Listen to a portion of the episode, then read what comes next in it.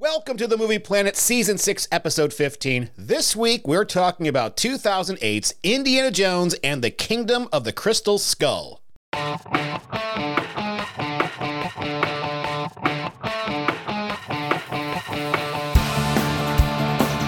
With Joe. Don't you know it's dangerous to climb into a refrigerator? Those things can be death traps.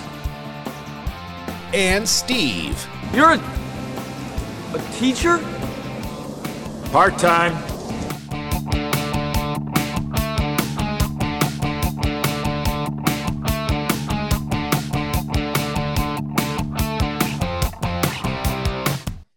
Welcome to the Movie Planet. Joining me is the Indy to my Irina Spalko, Steve. How's life, Steve? It's uh I get I just get a weird sense of deja vu right now. It's, Okay. uh, it's go it's going good. I'll admit it. We recorded this already. Well, no. We we did this already and I forgot to press the record button. So you're hearing the second run at this. So my hope is that it goes smoother than the first one, which was already pretty damn good. It, it, it- it's fine. Yeah. It, will be just great. This week, we've nominated Indiana Jones and the Kingdom of the Crystal Skull for the Action Adventure Movie Pantheon. The Action Adventure Movie Pantheon consists of seven and only seven movies. Current these currently the films in this preserve are number one, Indiana Jones and the Last Crusade. Number two, Die Hard. Number three, Raiders of the Lost Ark. Number four, Mad Max Fury Road. Number five, six, and seven are John Wick one, two, and three, respectively. Steve. Do you want to alter any of your grades from previous shows? And if so, what is your reasoning for your grade change?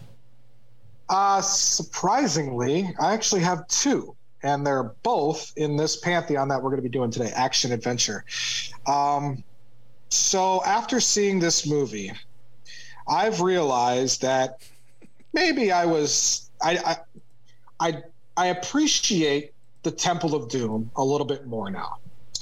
And for all the craziness that happened in Kingdom of the Crystal Skull that we're going to talk about, I feel like it's um, Temple of Doom, as unrealistic as some of the scenes were, I think it was done a lot better. Um, so I think the the safe spot to put Temple of Doom is is above a C because when I look at A, B, C, A is great, B is good, C generally is your averages. I think Temple of Doom is good. I'll move that to a B minus. Okay, okay, so that's at B minus. So now it fits snugly between King Kong and Point Break. What about um, I don't know, Little Last Crusade? Yeah, the other one I got is it, it's in this it's in the top seven. And on the Last Crusade podcast, don't get me wrong.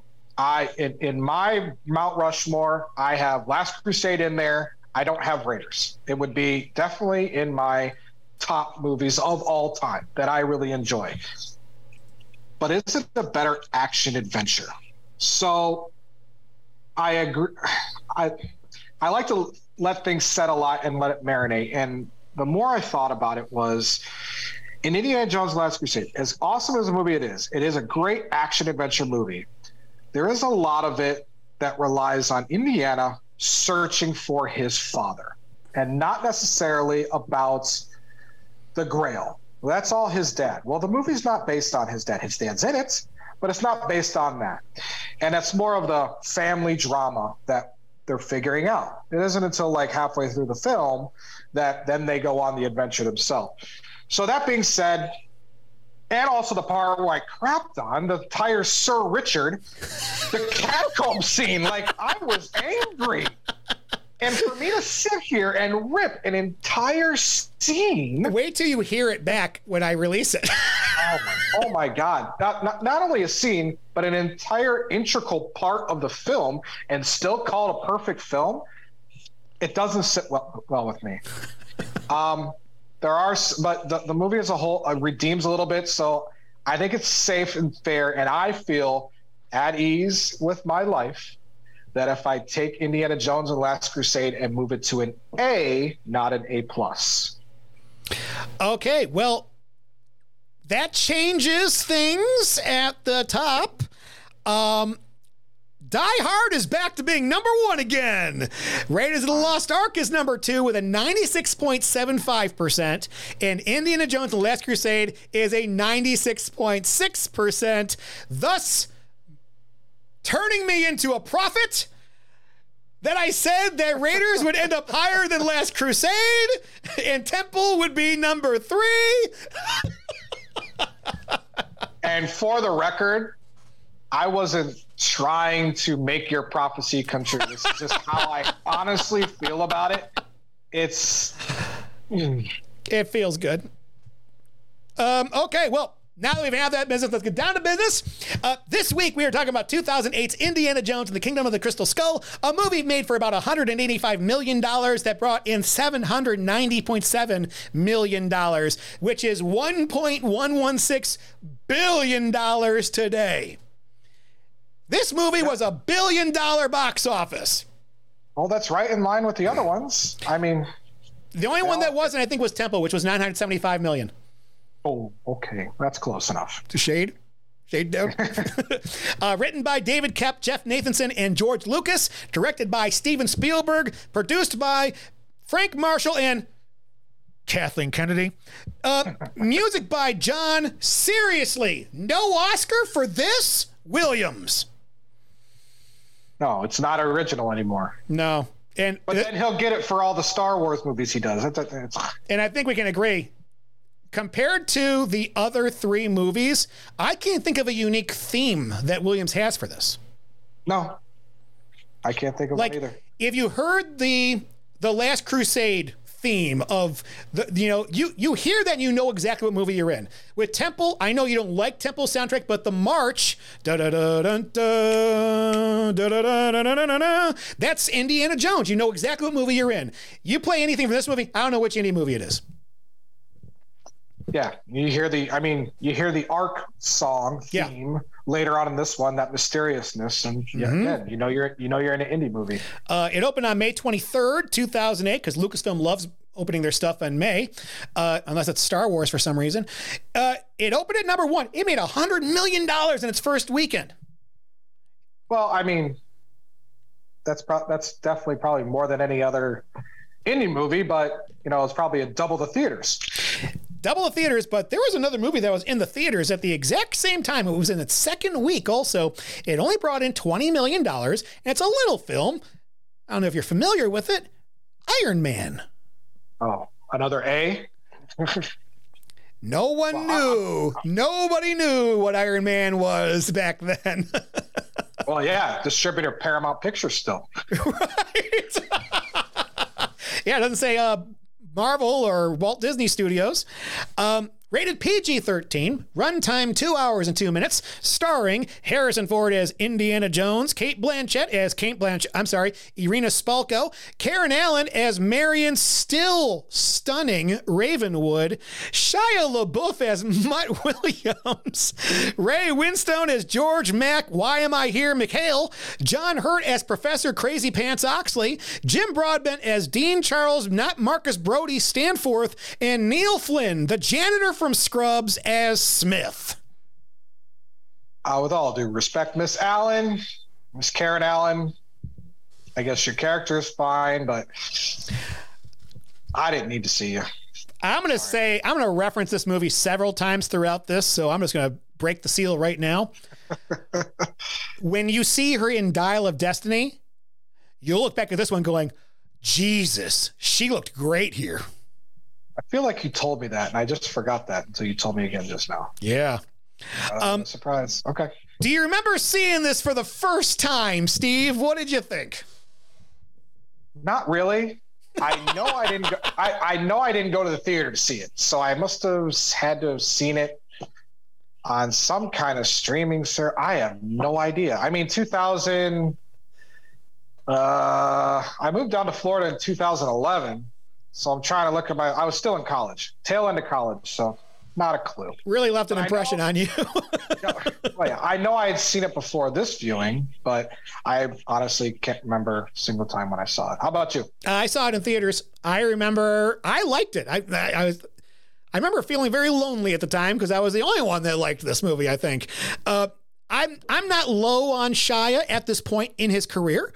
And I remember not understanding all the hate people had for his character because I knew it was in 1957. It, that's the 50s. You're not going to see, you know, newsies walking around.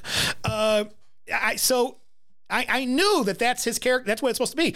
And I kind of kept my opinions to myself as I watched the wall of hatred towards this movie just grow higher and higher. Thankfully, Disney bought Lucasfilm, and all the properties we hated ended up being not so bad considering what they've done with those properties since. True. I wonder if I'm thinking that um, people didn't people hated on Shia LaBeouf's character much because they thought he was going to take over their beloved Indiana Jones. And they, when you start doing change, that's when people start picking apart things. So maybe. I'm also wondering, and maybe you'll agree with me on this, in that if you've got franchises that ended before the internet age, you shouldn't even touch them again because those movies were protected by not having constant comment threads and trolls destroying these movies. I mean, if Star Wars had come out in the original Star Wars had come out in 2016, it would have been destroyed. So, which begs the question: Can you remake that now? No. Well, okay. I don't think you. Can you remake it successfully? You can remake it. Yeah, successfully. yeah, no, I don't think you can. Especially that iconic of a series, people be all over it. They'll nitpick the crap out of everything, and yeah. they won't be shy to say it online. It's like you ever see Robert Downey Jr. talk about Tropic Thunder on Howard Stern? Yes. Yeah, where they ask him, "Would you do a sequel?" And he goes, "Well, you could do one." but you may not want to be in it. but I think all those properties that were so popular back then before the internet age, you almost don't touch them because all you're doing is staining at this point. Yep, I agree. Well, now it's time for our segment Inception to Perception, where I dig shallowly into the internet to find out how this movie came to be. Don't get on the set, get ready to shoot, and then ask for rewrites. Studios do this crap all the time, and they wonder why they end up with a shit movie. Smoke and mirrors, guys. Welcome to the movie factory. Movie? You know, I hate the word movie. I don't make movies, I make films. In 1979, George Lucas and Steven Spielberg made a deal with Paramount Pictures for five, five Indiana Jones films. Following the 1989 release of Indiana Jones Last Crusade, Lucas let the series end as he felt he could not think of a good plot device to drive the next installment.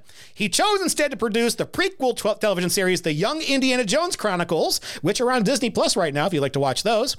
Uh, the following year, Harrison Ford would express his feelings that while he was uncertain on if the Indy character had been fully explored or not, he had the impression that Last Crusade would be the final Indiana Jones film, and that as much as he enjoyed playing Jones, he felt that a trilogy was enough, though he wouldn't rule out working with Lucas and Spielberg again.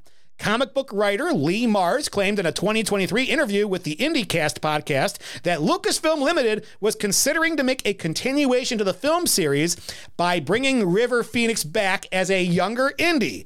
Hence, why Dark Horse Comics hoped to keep running their Indiana Jones comic book line, though Phoenix's death in 1993 put an end to such a possibility. Oh, what could have been. You know what? That was something we kind of alluded to in the last one, which was he did such a good job as being a young Indy. It's a shame we didn't get more of it. Now you see, there may have been some level of planning to get him back.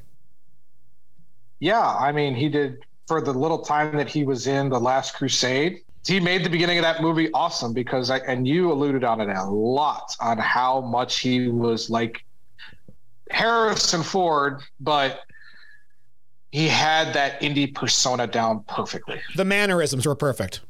Yes. Yeah. Yeah. Uh, as Young Indy aired, Ford played Jones in one episode narrating his adventures in 1920 Chicago from 1950 Wyoming. When Lucas shot Ford's role in December in 1992, he realized the scene opened up the possibility of a film with an older Indiana set in the 1950s. So he wanted to do a 1950s B movie with aliens as the plot device, just like how the 1930s Saturday matinee serials inspired the first three Indiana Jones films as well as Star Wars. Lucas felt that B movies such as Them, It Came from Outer Space, And The Thing from Another World could give them a whole new film genre to play with and add a new texture to the story, giving him the idea of using extraterrestrials. Meanwhile, Spielberg believed he was going to mature as a filmmaker after making the trilogy and felt his role in any future installments would be relegated to that of a mere producer. So Lucas wants to do something, and Spielberg's kind of put it behind him. Yeah, he did the Indiana Jones thing. I mean, he's already calling it a B movie. you know, that's their basis of going off of this. So it's just like maybe but, this should have just been kept for Sci-Fi Channel. Well, that's the thing is if you look at all those movies, if you look at religion from the standpoint that it is science that we can't explain, then they're all science fiction movies. Uh, uh, okay, so Ford disliked the new angle, telling Lucas, There's no way I'm aiming in a Steven Spielberg movie like that. Spielberg himself. Thank you. Spielberg himself, who depicted aliens in Close Encounters of the Third Kind and E.T., resisted it also. Perceiving that Ford and Spielberg opined that the film was too much an obvious Lucas Spielbergian idea, Lucas personally felt that Ford and Spielberg didn't fully understand the franchise malleability. Instead of doing the exact same movie all the time, all they had to do was to test different genres with each installment, and it would stop being an adventure of the title character looking after some artifact as long as it were a believable MacGuffin with an archaeological or historical background. He came up with a story which Jeb Stuart turned into a script from 1993 to 1994. He had previously written The Fugitive. Are you familiar with The Fugitive? Yes, that's a great movie. Yes. Lucas wanted Indiana to get married, which would allow Henry Jones Sr. to return expressing concern over whether his son is happy with what he was accomplished. After he learned that Joseph Stalin was interested in psychic warfare, he decided to have Soviets as the villains and the aliens to have psychic powers. Following Stuart's next draft, Lucas hired Last Crusade writer Jeffrey Boam to write the next three versions, the last of which was completed in March 1996. Three months later, Independence Day was released. And Spielberg all of a sudden liked aliens. It's a good aliens movie. It really is. And here's the best part Spielberg told Lucas he would not make another alien invasion film, and Lucas decided to focus on the Star Wars prequels. Well, I mean, you couldn't come out with a movie after Independence Day that was aliens related. That's because everybody would surely be saying, well, no, it's not like, you know, the aliens from Independence Day. So right, the fact that they didn't come out with it, I think, is a smart move. You know, unlike all those natural disaster, that's really when this time was. It was all those natural disaster type movies that were coming out. So if you watch the behind the scenes of Kingdom of the Crystal Skull, because uh, I have the DVD of this movie, not the Blu-ray, not the 4K, the DVD, and there's a featurette on there on the making of this. And at one point, Spielberg basically says, I don't want to do another alien movie. But all these kids keep coming up to me asking me, when are you going to make another Indy movie? When are you going to make another Indy movie? And so he's kind of like, okay, yeah, sure, but I don't want to do aliens. And Lucas says, well, we won't call them aliens. We'll call them interdimensional beings. And Spielberg's like, well, what the hell is that?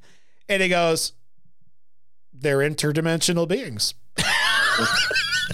It's it's grab grab hold of the rope. Not a snake. Spielberg and Lucas discussed the central idea of a B movie involving aliens, and Lucas suggested using the crystal skulls to ground the idea. Lucas found those artifacts as fascinating as the Ark of the Covenant and had intended to feature them for a young Indiana Jones episode before the show's cancellation. M. Night Shyamalan was hired to write for an intended 2002 shoot, but he was overwhelmed writing a sequel to a film he loved, like Raiders of the Lost Ark, and claimed it was difficult to get Ford, Spielberg, and Lucas to focus. Uh, that, I mean, this is screaming M. Night Shyamalan with the whole alien thing. Yeah. But he, I, I can understand the intimidation. Fully, I can understand the intimidation. Yeah. Uh, Frank Darabont, who wrote young, various young Indiana Jones episodes, was hired to write in 2002. His script entitled Indiana Jones and the City of Gods was set in the 1950s, with ex Nazis pursuing Jones. Spielberg conceived the idea because of real life figures such as Juan Perón in Argentina, who protected Nazi war criminals. Darabont claimed Spielberg loved the script, but Lucas had issues with it and decided to take over writing himself. Lucas and Spielberg acknowledged the 1950 setting could not ignore the Cold War, and the Soviets were more plausible villains. Spielberg no- decided he could not satirize the Nazis after directing Schindler's List, while Ford noted, yeah, we plumb wore the Nazis out. You know, that's a film I've never seen. Schindler's List? Never seen. That's a heavy movie. You guys, you guys set aside an afternoon for that one. Yeah, that's what I've heard. Yeah. But no, I agree. They've really worn out the Nazi thing. Uh, Jeff Nathanson met with Spielberg and Lucas in August 2004 and turned in the next drafts in October and November of 2005 titled The Atomic Ants. David Koepp, I don't know. David Koepp continued on from there, giving his script the subtitle Destroyer of Worlds, based on the J. Robert Oppenheimer quote. It was changed to Kingdom of the Crystal Skull, as Spielberg found it more inviting a title and actually named the plot device of the Crystal Skulls. Lucas insisted on the Kingdom part. Koepp's bright idea was Indiana Jones and the son of Indiana Jones. And Spielberg had also considered having the title name The Aliens as The Mysterians, but dropped that when he remembered that there was already another film's title. Koepp collaborated with Raiders of the Lost Ark screenwriter Lawrence Kasdan on the film's love dialogue. That's the love dialogue. Yeah. Yeah. Lawrence Kasdan, king of king of uh, romance. Not really. Oh well, I, and you know what? That's having Lawrence Kasdan on there. He was all with the other ones too, wasn't he? Because that's a very familiar name. Well, that's familiar because uh, he's from he's uh, I believe. Oh gosh, what movie did he write again? I think it was mm, Solo. Oh God, forgot about that. But he didn't write. Any, he didn't write the other ones. He wasn't on the. Uh, I'm looking up his I'm looking up his IMDb right, DB right now because I want to be sure of what I say he, he wrote because he's kind of like protected on high by the nerd elite. uh, because Solo's an A. yeah. okay, so he wrote. Let's see what. Let's see what people love. Okay, so he no. Okay, so he wrote the screenplay for Empire. That's okay. I knew that. Yeah. He wrote the screenplay for Lost Ark. Okay. Okay, so so far two for two. Uh, he wrote the screenplay for Return of the Jedi. Okay. Yep. Uh, and let's see anything else here that you would know. He wrote The Bodyguard. That was good. That had some love in it. There's some love in that. If you can consider Kevin Costner acting, being able to act, he's in love, sure. Kevin Costner can't act. It's like your opinion, man. All of his best dramatic roles are awful. He plays the role best when he plays himself. I just kind of want to do what the, the Mariner did and just slap the back of your head. What are you thinking about? Yeah, why don't you drink your own piss then, like the Mariner too? Why not use that on the on the water on the? Oh, never mind. That's a different podcast. As you can tell, I just I just re-listened to that one too. Okay, so going back, so Lawrence Kasdan is kind of okay. So you got He wrote The Force Williams. Awakens and he wrote Solo a Star Wars story after that. okay, so Williams, um, Lucas, Spielberg. Can you throw Kasdan in there too? Um, I would throw Kasdan in if he had worked on Temple and Last Crusade also, But I get but he didn't. okay. All right, Yeah. it's close. It's close. Okay, all right. Um, look, if, if you want to throw him in there, then Kasdan's credits for Indy are the best movie and the worst movie up to this point. No, I, I, I- get you. I get you. No, I know, but I mean, it's like, okay, then why are we, you know, It's like adding Spielberg in the in, there too because he didn't even write on the Star Wars ones. So yeah. Anyways, all right, you're fine. All right, Oh, good. Okay. so you're, I, it's just you, okay. Yeah, my line of thinking's weird. no, do you want to include Kasdan in the dream team? No, no, no, no, no, no, no, no. He's not part of the dream team. Spielberg, Lucas, Williams, Yep, Kennedy, that's a trio. Kathleen Kennedy, Yes, yes. Frank Marshall. Marshall, Frank Marshall. Really, just Frank Marshall. Kathleen came around for the ride. Until yeah, no, even with this one, right? Because they didn't buy Disney. She was appointed. No, she was just a producer at this point. Yeah, she was just a producer. All right. Yeah. Following directions. It- Best said. okay, time. Let's go into this movie. Indiana Jones. About time you showed up. Mom! Sweetheart. Mom. What are you doing here? Oh, forget about me. Are you all right? Young man, I specifically told you not No, you to didn't. come Marion here is your- You never wrote that. You never said that in any phone calls. How was- Marion Ravenwood is your mother. Oh, for God's sake, Indy, it's not that hard. Uh, no, I mean, I just, I, Yeah. I never thought that. you... I would have a life after you left. That's not what I meant. A, What I a meant- damn good life. Well, that's fine. a Just- damn good, really good life. well, so have I. Yeah? You still leaving a trail of human wreckage, or have you retired? Why, you looking for a date? With anybody but you. So, Dr. Jones, you will help us. Simple yes will do. Oh, Marion, you had to go and get yourself kidnapped. Not like you did any better. Record. Okay. As the Paramount Pictures logo fades into a mountain made of sand, a prairie dog peeks into the outside world from its little hill and is nearly run over by a group of reckless driving youngsters. Said youngsters challenge two soldiers in the lead car of a U.S. Army convoy to a race. Both cars race, but after a short while, the Army car and the trucks and other cars behind it veer right and drive up to a gate.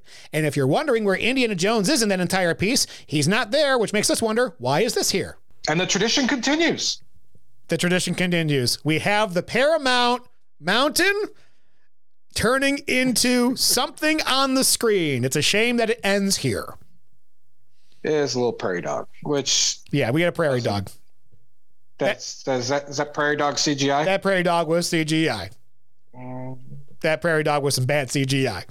yes, it was. Yeah, that prairie dog was like the gopher in Caddyshack. No, I yeah, I put those two on the same thing. Also, would would real U.S. agents be racing? Um, I don't know. I know Probably this. would have pulled them over and arrested them or done something. At no point do I get the idea that these guys are U.S. Army because they never smile. And if you're the bad guys in a Spielberg movie, you're not supposed to smile. Well, the one driver smiles because he wants to race, but that's about it. That okay, that's about it. Yeah, the other guy is just like you know, just got that I shit my pants look on his face all the time. Just like, "Ugh." yeah, Yeah, I was, Ivan I Drago. wait- yeah, I was waiting for one of the girls to just start flashing them. Oh, better intro.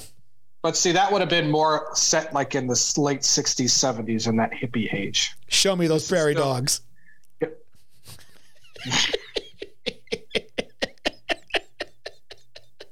Very well played. Okay, Russia's disguised as United States Army officials gun down U.S. soldiers guarding the gate to Hangar 51 in Area 51. Indiana Jones and George Mac McHale are pulled out of a car's trunk and are immediately surrounded by Soviet soldiers with guns. Indy initially refuses to answer if he has been there before or not, and he is punched by Colonel Antonin Dovchenko. After refusing once more, the colonel is about to hit him once more when out of one of the cars appears Cate Blanchett.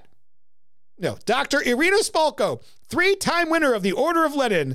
Irina tries to read Indiana's mind, but she says he has a tough mind to read. Uh, Area 51 needs to bone up their security. Yeah, you'd like to think even back then that they still had good security. But then again, it took like a whole army just to take down that gate because they just plowed through them. And I love the fact that the general walks up and then all of a sudden goes down to tie his shoes and then absolute rain of fire. Oh, yeah. It just goes all over the place. So, but yeah, it don't seem like there was like maybe one or two guards over there. And yet they just unleashed all holy hell. Yeah, and I don't know about you, but I, I when I watched this this time, I was like, wow, Harrison Ford definitely sounds like an older Indy here. But it's kind of like watching that old coach for the NBA who still has that one more year left in him. You know, and it's like, well, he's still doing the job and he's still competent, so good, but maybe we stop here.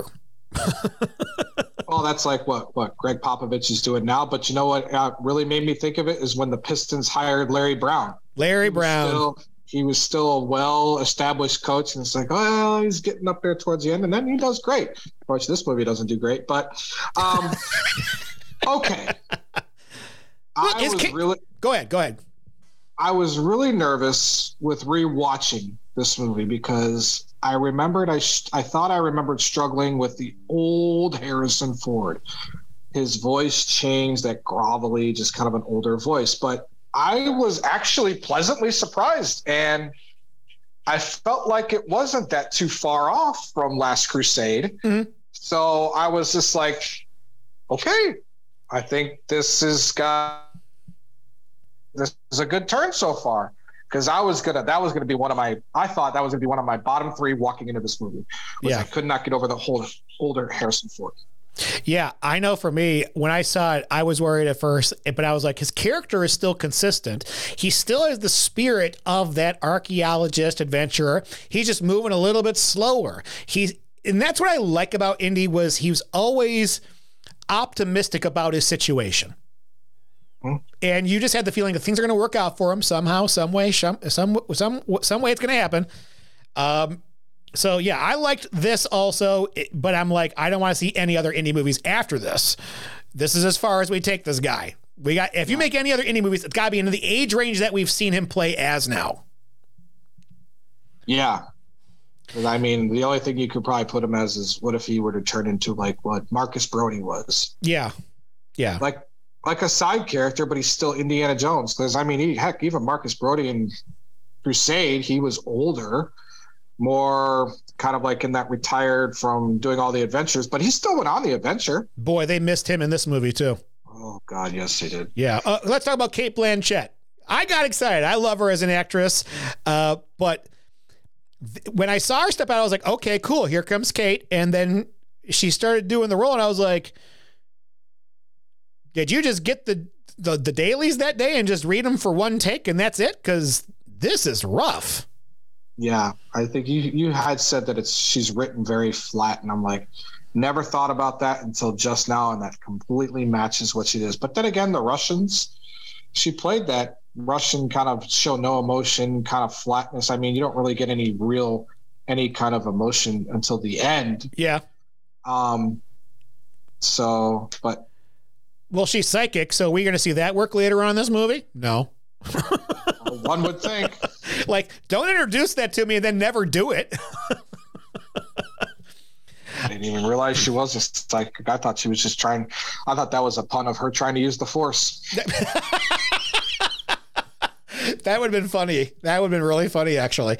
Uh, one more nod that Spielberg gives to Lucas, right? just like I put C3PO on the hieroglyphics, yes, well, and now I'll do this. Uh, there's a couple more that are coming down the pipeline too.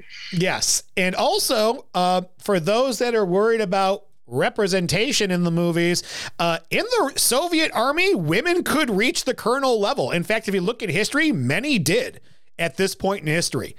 They were very much about like women in the military. Let's go.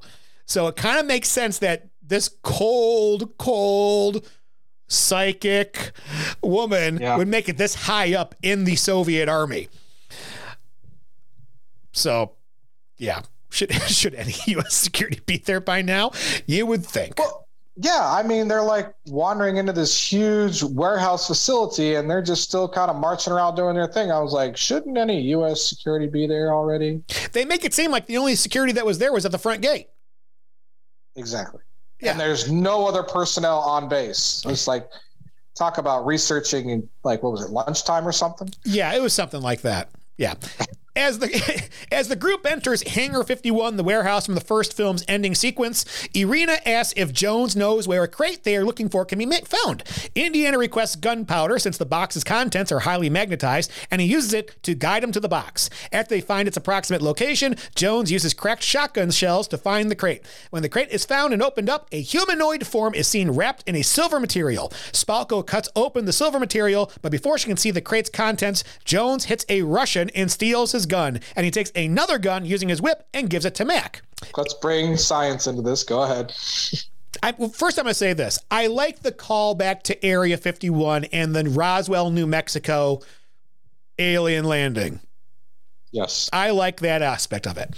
Uh, if the box was so magnetized that the gunpowder could be just LeBroned up into the air and it just floats towards it all, then wouldn't every piece of metal in that entire place be just huddled around this one thing that's so highly magnetized, Steve?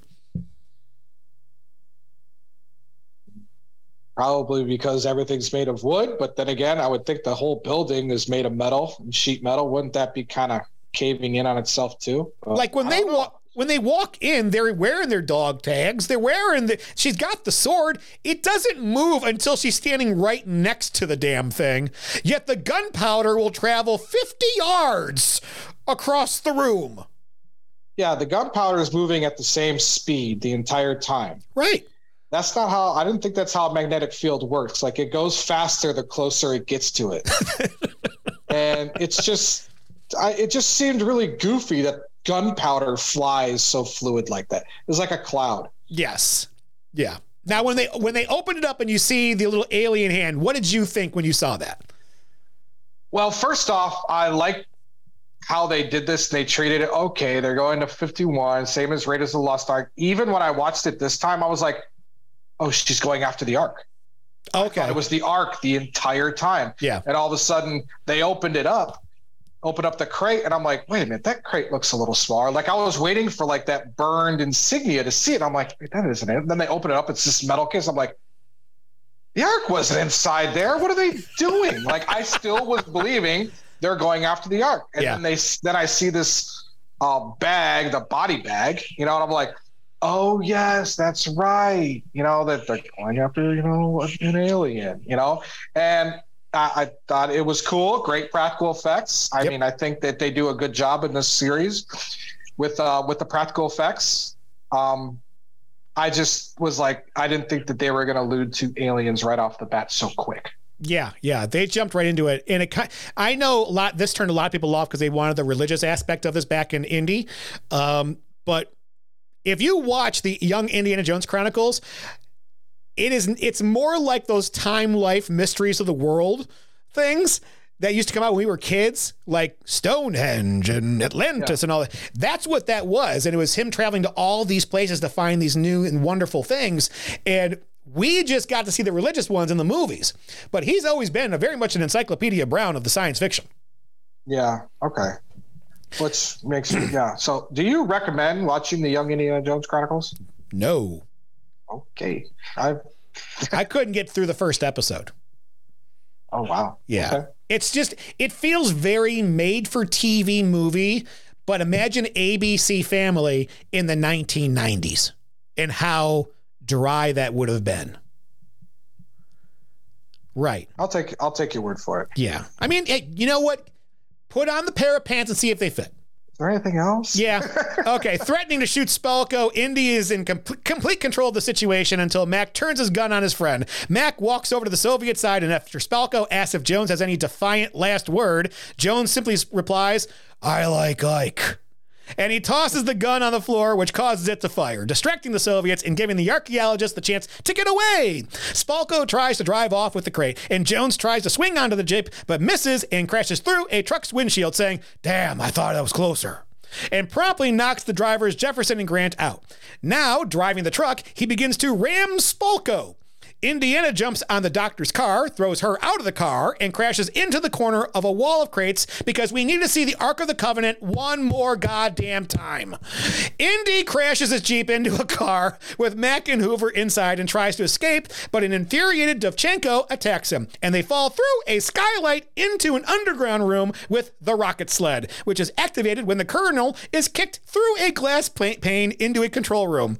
A few Russians and Mac arrive to help Dovchenko, but the sled is activated, incinerating several soldiers as Jones and Dovchenko are rocketed through a tunnel and out into the desert by the sled on which they were fighting.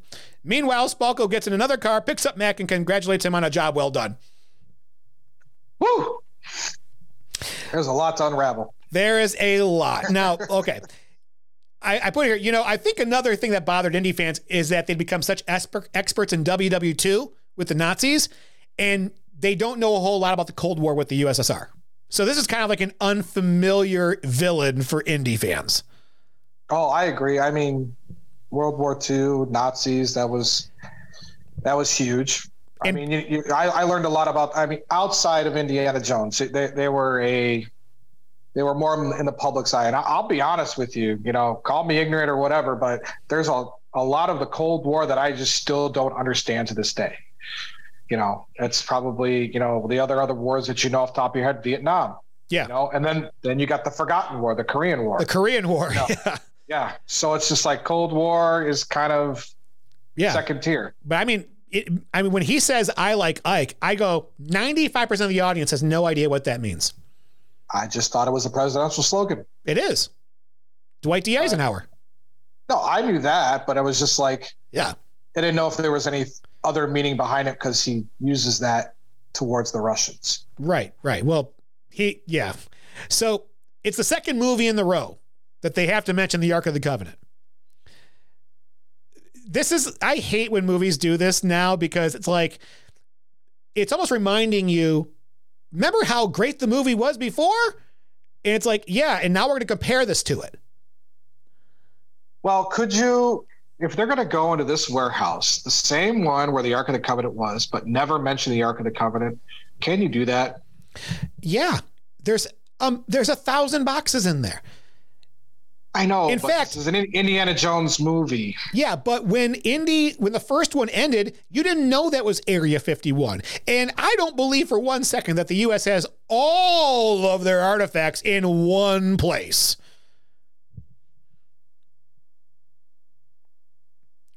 Do you? Round I, one, fight. I mean, I would, I would like to not think so. this is like Sean Connery in The Last Crusade going, I did. He didn't bring the book with him. What do you think I was going to send it with him? He's going to bring it here. You did. yeah. No, I, I would like to think that they don't, but maybe it's better that I just don't know because it just I, I don't know. But is this is this the member berry that we talked about? Yep. Member so, the member the ark, huh? because yeah. it serves no point in the plot. It's just there in the background to make you go, "Hey, remember that?" Yeah, and they, uh, but at the, but again, at the time, I don't know if how you thought the same way I did, but when they walked in there, I thought they were going to be looking for the ark. So they've already kind of established that. You still, I mean, I think you hear the ark theme song in the background. Um, and I, every time I hear it, it's still great. I love having it there. I know. know? I know you do. And Indiana Jones in this the, the, three movies before, they did a great job on being standalone films. Yeah. You can watch them in any kind of an order. I know there's probably a more preferred, maybe tempo like, you know, chronological. Um, but I mean, the first one I saw was Crusade. Right. And then I think I saw maybe Temple. I think I watched it literally backwards. And this movie kind of changed that. Yeah, you yeah. kind of need to. You kind of need some background knowledge from the other movies, mostly Raiders, to kind of know that. Yes. Uh, what I really appreciate about this movie is that Indy is trying all of his old tricks. Most of them work now, but not all of them because he's older, you know. And as you get older, certain things you think. Steve, how old are you? Uh, 39. 39. So when you go out playing with your kids at stu- your students at school, your bo- your brain says you're still 22 but can you still do 22? Yeah. No, you can't. I like to think that I can. There it is. You think you can. And when you roll on the ground, you're the one that says, Damn, I thought that'd be closer. That's the thing is, he's not incompetent because he's older. He's just not as spry. We don't want this character to age out of his own stories. No, I I, I agree, and Yeah. that that is a very dirty analogy that you just used on me. I mean, I could have used one on my own, but you know, it's Stevie story time. we we've had that discussion many a times. And you know what? I'm still gonna go back out there. Steve, Um, setting up today, I tried to set up like I did four years ago, and I fucked up. Ah. Damn, it should have been on. Damn. Uh, so you like the whole swing montage? Okay, Him swinging onto the car. let, let me be fair here. I put in here when Indy is swinging on his whip and lands in the car, I can feel it in my back. And I'm 44. He's 50 something. Mm-hmm. His character is definitely his mid 50s. He should not be moving very well at this point. I think maybe he stumbled across a little super. What is it? Uh, a little super serum. Steve, this is pr- after World War II. So the U.S. probably boxed that up. It's probably. I mean, they all keep their crap in the same place. And being that Indy apparently in this movie has just access to every government secret imaginable, which is strange for an archaeology professor at a third tier university. Um, don't, don't I wonder how that career path happened. We'll get to that later. Uh, okay, so yeah, I, I agree with you. With him landing on there, he he took it really well. I mean, I hated, I hated the, the swing and how he catches up to the moving car. Yes. I was just like that. That the timing is very. I think I'm going to use the word coincidental a lot. Yeah, this isn't Mission Impossible. It's Indiana Jones. Yeah. And Mission Impossible, you go, yep, that would happen. Ethan Hunt, Tom Cruise would get on that train. Yeah. That's another series I have yet to see. Saw it last night. It was awesome. I saw that. Saw the one minute review. Yeah. Um, to me, I think that I like the line. You know, I think if he would have like he lands in the car and then he crashes through everything, then he says the line, then he knocks everybody out. I think if he would have like knocked everybody out and then said the line, I it would have worked better for me. Okay, okay. Um, and yeah, like I said, he shakes that off really well. Like you, I like you said, he could probably hear crash into that. I mean, heck, ten year, fifteen years ago, you'd be like, going, ah, Right. oh, you know, let alone and walk up a little gingerly, not continue running. But you know what? Fight or flight does a lot of things. Uh, that may be so. rush.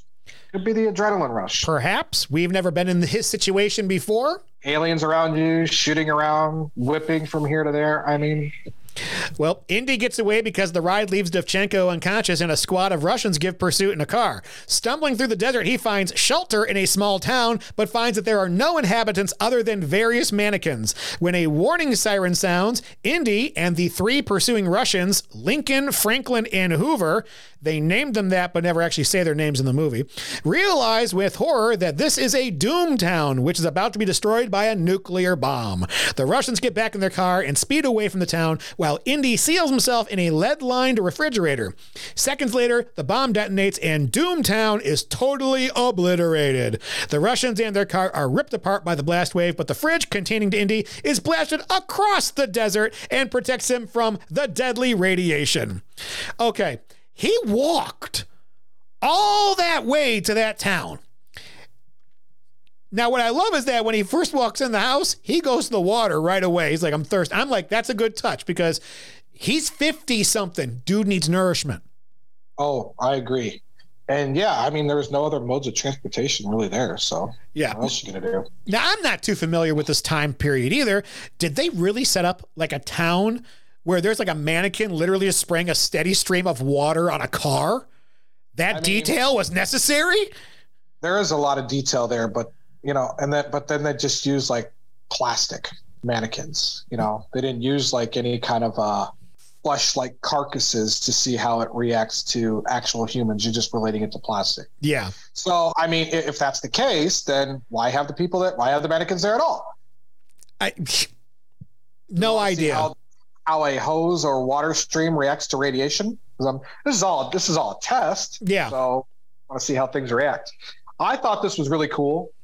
Um, I've always been fascinated with nuclear bombs and Yeah. how it has its effect on buildings, and seeing those pictures or videos is just captivating to me. I'm just really interested. I think what really set it off for my interest was in Terminator 2. Oh. you see all that, and I was like, "Holy crap, that's really cool." Yeah. Yeah. Um, so when I saw that, I was just like, "Uh oh." Well, first off, I thought, "Oh, it's a little town in the middle of nowhere. Oh, oh, sweet, cool. He's our hero got away." Ha ha ha.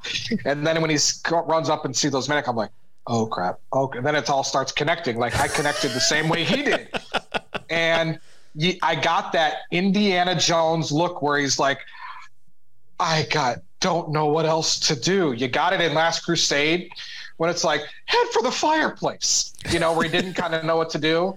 Um, and I can't remember. They're, they're, I, they were all kind of in other movies, and I think it was when maybe Indy was on the bridge and he didn't know what to do in Temple of Doom, and I'm pretty sure that there was another one in uh, Raiders, but uh, uh, mm, the fridge.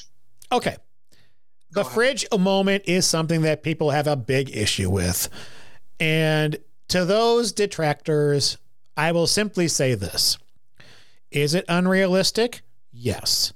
But so is jumping out of a plane in a raft, surviving a pit of snakes and cobras, holding onto a submarine while it travels through open water, the number of times he is dragged by a truck, the number of times he has been shot, and escaping a lion at the age of 15. It's Indiana Jones. And if you forgive all that, then you got to believe he's just a rubber man, and this works too. Steve, The submarine never went underwater. you have no proof of this, No proof of yours either. which means I could. Here's the thing what's more likely? A ship staying on top of the water or a submarine staying on top of the water? Both are classified as ships. Steve, answer the question. Um, Right. Okay. That's all I needed right there. I have nothing. Finish him. That might be the most well placed finish in ever. okay, so to kind of go on piggyback on what you were saying, Yeah. I think this goes full refrigerator scene goes right up there with the raft out of the plane. Agreed. Um, I think unfortunately you can't do this multiple times throughout a movie. Like all the examples that you gave are over, you know, two, maybe three movies. Yeah. Might be able to do one unrealistic action piece, maybe two, and but not full fledged scenes. Uh, to be continued later. Well, just to add to it before we move on, Okay. in Temple of Doom, not only we get the raft falling out of the sky, we also see a man's heart pulled from his chest as he stays alive, get close to lava and not burn, and a cart chase that should have killed them within 10 seconds. The car chase in the beginning. No, the cart chase. The when they're going through the, the catacombs at the end to escape Temple of Doom. The mine carts. Oh, that was a great scene. Yeah, it's a great scene, but so is the raft scene. But guess what? That thing would have flown off the rails way earlier. Oh, I agree. That's why you know it's that's why I got knocked down. So It's Indiana Jones. Well, okay. Raiders of the Lost Ark. He drops about 50 feet. No, no, I'm sorry. Marion drops about 50 feet into that pit of snakes. well, she didn't. I mean, she dropped. She landed. She went off of something, so her fall was broken by something. Yeah, And Indy. she was caught, and she was caught. So yeah, she's safe. She was caught but hit the ground. And then they're surrounded by all those snakes. Not a single one bites them. Plexiglass. Go ahead. There's no real plexiglass in there, though. We're not supposed to believe that. You don't know that. Survived a submarine going underwater across open water. Underwater. It was still dry on top of that submarine. You here's the thing, Steve. You find me an article that claims what you're claiming, and I will change my tune completely on it. Challenge accepted. Excellent. Okay, surviving the blast, Indy is found and interrogated by the FBI, who accuse him of being a communist because he was an associate of George McHale. Okay, the last time we saw Indy, he was 39 years old in the Last Crusade and an archaeologist, university professor. How did he enlist in the military for World War II and rise to colonel so fast? Did the street racers in the Fast and Furious movies all of a sudden turn into global spies here? Yeah, that's a great question. I mean, this is also in the midst of the paranoia of the of around communism on American soil. We're about three years removed from the McCarthy hearings in 1957. Um, which was 1954 was McCarthy. Uh, so I can understand the paranoia that they've got about all this. Uh, I just wish they hadn't like. I wish they would have just been like, "Look, we're just questioning a teacher here, as opposed to questioning a hero in the military in World War II." Yeah, I agree. Because at 39 years old, they would have never taken him. They drafted all 18, 19, 20 year olds. Yeah, and at that time there was no draft. Well, no, there still was. The draft kind of ended after Vietnam. Yeah. Um, Bedford, Connecticut. As soon as Jones returns to the university, he is sent away on a temporary break with full pay because the FBI ransacked his office. His friend, Brody, I'm sorry, Dean Charles Stanforth, had to quit his job to get Jones the offer he got. Indiana sadly states that the past few years have been very tough because both his dad, Henry Jones Sr., and the museum director, Marcus Brody, have passed away. Jones decides that there is nothing left for him at the university, so he buys a train ticket to New York. Shortly after boarding the train, however, he is conf- confronted by Mutt Williams, who asks him if he has ever met Harold Oxley. We're back in the classroom. This is an Indy movie. Yeah, yeah, it is. No, I agree. Yeah, Yeah. and it was kind of uh it was kind of sad to see not Marcus Brody walk through that door the same exact way as uh this new dean. It's almost written for Marcus, and they had to get a replacement. Yeah, it, it is. Yeah, because I think Brody died in 1992, uh, so he wasn't going to make this movie. Um, yeah, it, it- I think if it was Marcus, it would hit harder because when he reveals he quit his job to get Jones the offer, it's kind of like redeeming him for what they did to him in, in Last Crusade, Yes. which was they took adult and made him selfless again, honorable. Mm-hmm. I love the line. We seem to have reached the age where life stops giving us things and starts taking them away. Like Marcus always gave that one or two fortune cookie lines in his meetings with Indy at home or in wherever he was, and it's a great line. Um, the scene is also the Marcus Indy moment we get in Raiders and Crusade. It's part of the formula. Yes, I mean this is. You said it right. It, this is still written for Marcus Brody, and I think I'm willing to bet the guy who actually played the dean, he, um, Dean Charles, Yeah. he really took that role, and I felt like it meant something to him, and he he honored they honored Brody very very well, Definitely. even with giving him that line because it's just like you can easily replace him with that. Um, but also give him the, the, the statue in the middle of the square, also. Yeah. Yeah. Yeah, they really they really honored him. Granted, it's a guy who got lost in his own library, museum. Brought that back. Not going to go there.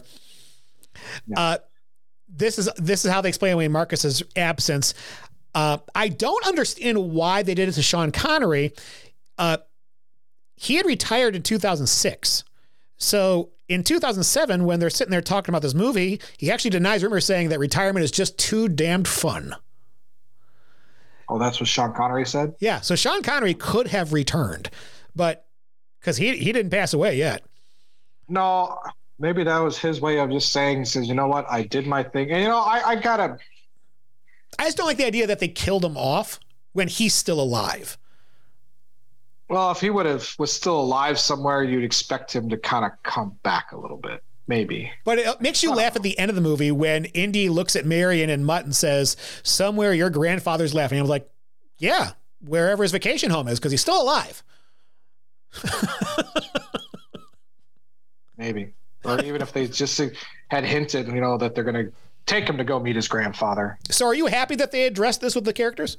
I, I, I like that they took the time out of the movie and did this with both characters. If they would have just blown this off, there would have just been way too many questions. Mm-hmm. Um, there was this was a this was their salute to the franchise.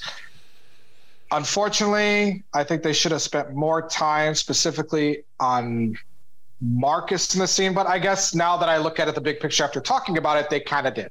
Yeah. So I guess I can rebuttal that statement because he was a staple. I just as much as Indy. Well, maybe not just as much, but to this franchise, he's part of the formula. Uh, yeah, I guess what I was thinking is when he's sitting down at that at his desk, he looks at Brody for like half a second, but then talks about his dad, and then again they zoom in on his dad. I guess yeah. that's what I was thinking of, and it says, and that's why I said I get it. You kind of mourn more for your mom and dad than I guess you maybe your colleague. Perhaps. Um, this is also where we get Mutt. Mutt is introduced. He comes up on the, uh, the the motorcycle, and this movie's kind of establishing right away that the old way of looking at Indy, the sand, the the the Nazis, and all that stuff, we're in the nuclear age now. And so now it's the fish out of water. Can Indiana Jones that we fell in love with in those first three movies operate in this new world? And I think between the atomic blast that you see, the fact that we're dealing with Soviets, and then you see Mutt, a greaser, showing up, it's like, okay, this is a brand new world. Let's see if Indy can operate in it. And I think the goal of this movie is to show you that no matter what time it is in, Indy is still relevant in that time. Mm-hmm. No, I think that was really cool. Dial of Destiny was- should have taken some notes. you know, it had me thinking when Mutt all of a sudden shows up because before this, you said that he bought a ticket to New York. What was yeah. he going to New York for? Sure, I just try to get another job? Um, I forgot the reason why he was going to New York. It may have been to find another job. It's almost like okay, so okay. That being said, yeah, it's almost like this is Temple of Doom where he stumbles across the adventure that he has to go to. Yeah. Because he's minding his own business and then all of a sudden Mutt finds him. happens, sadly.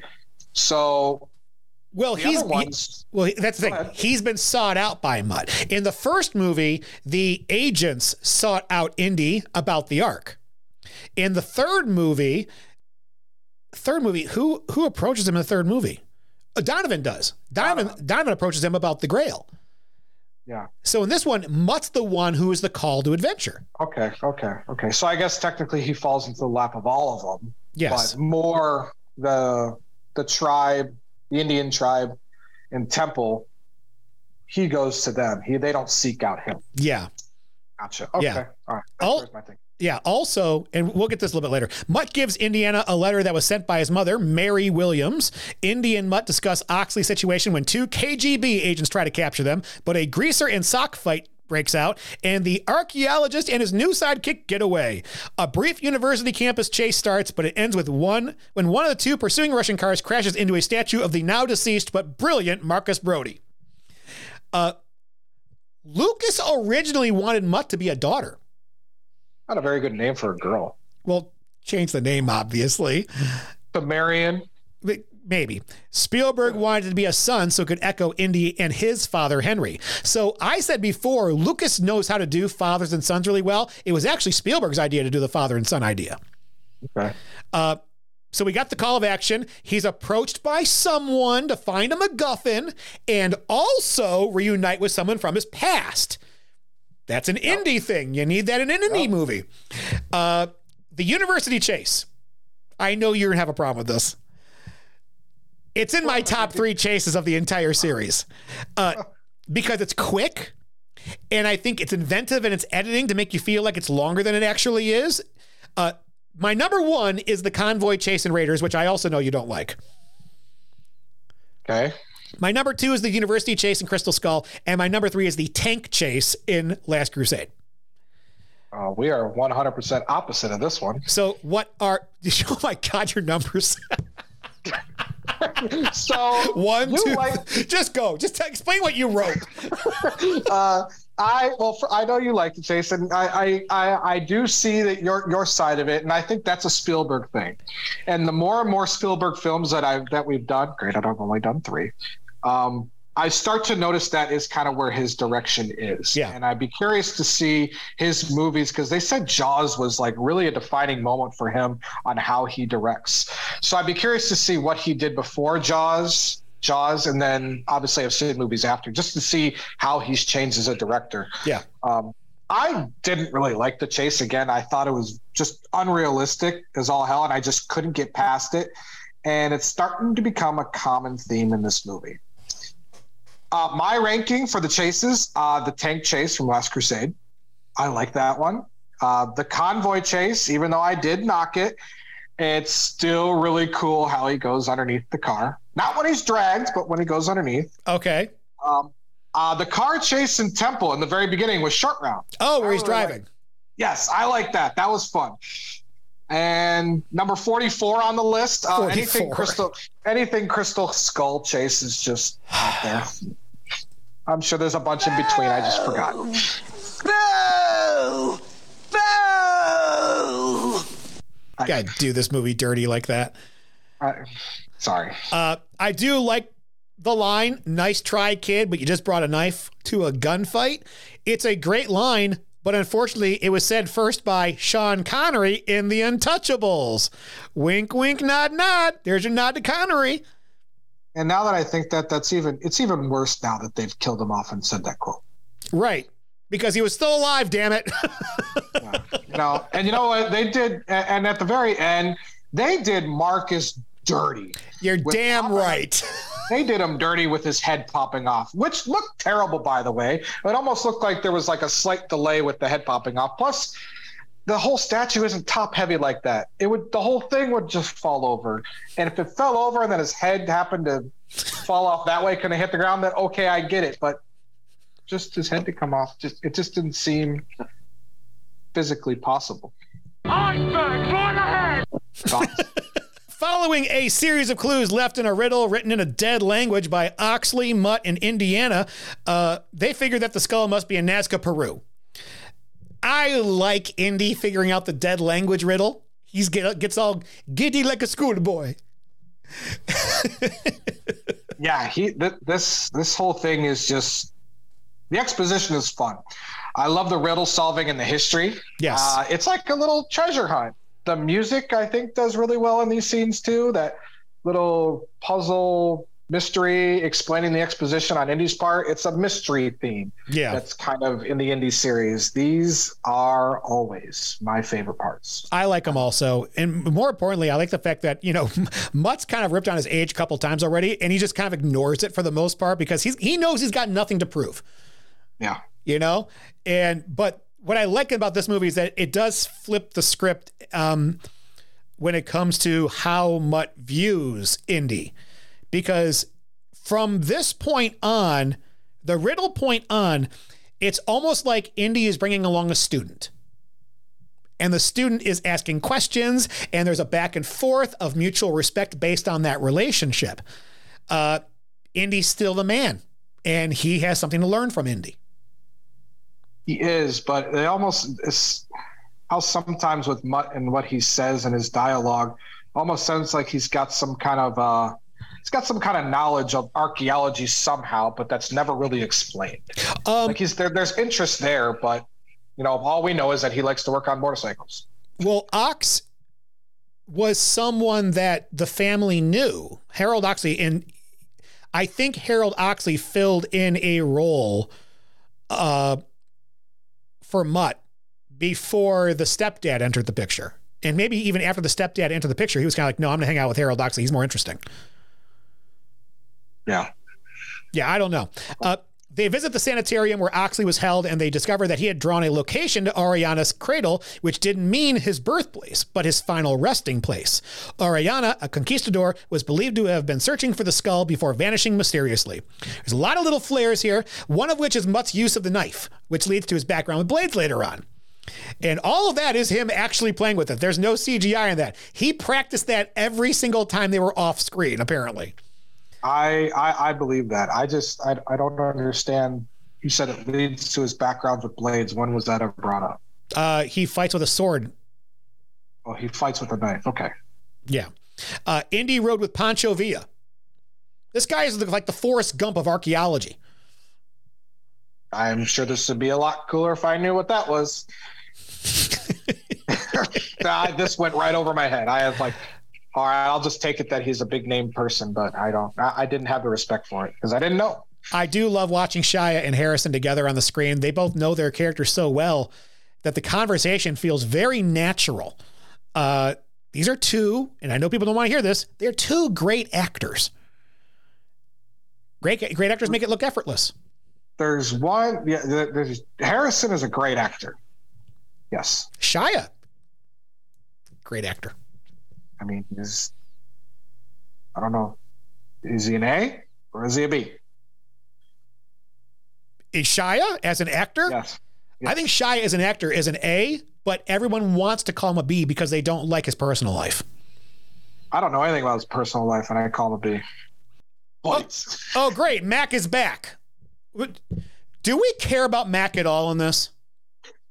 I, other than he has a history with Indy, clearly. Yeah.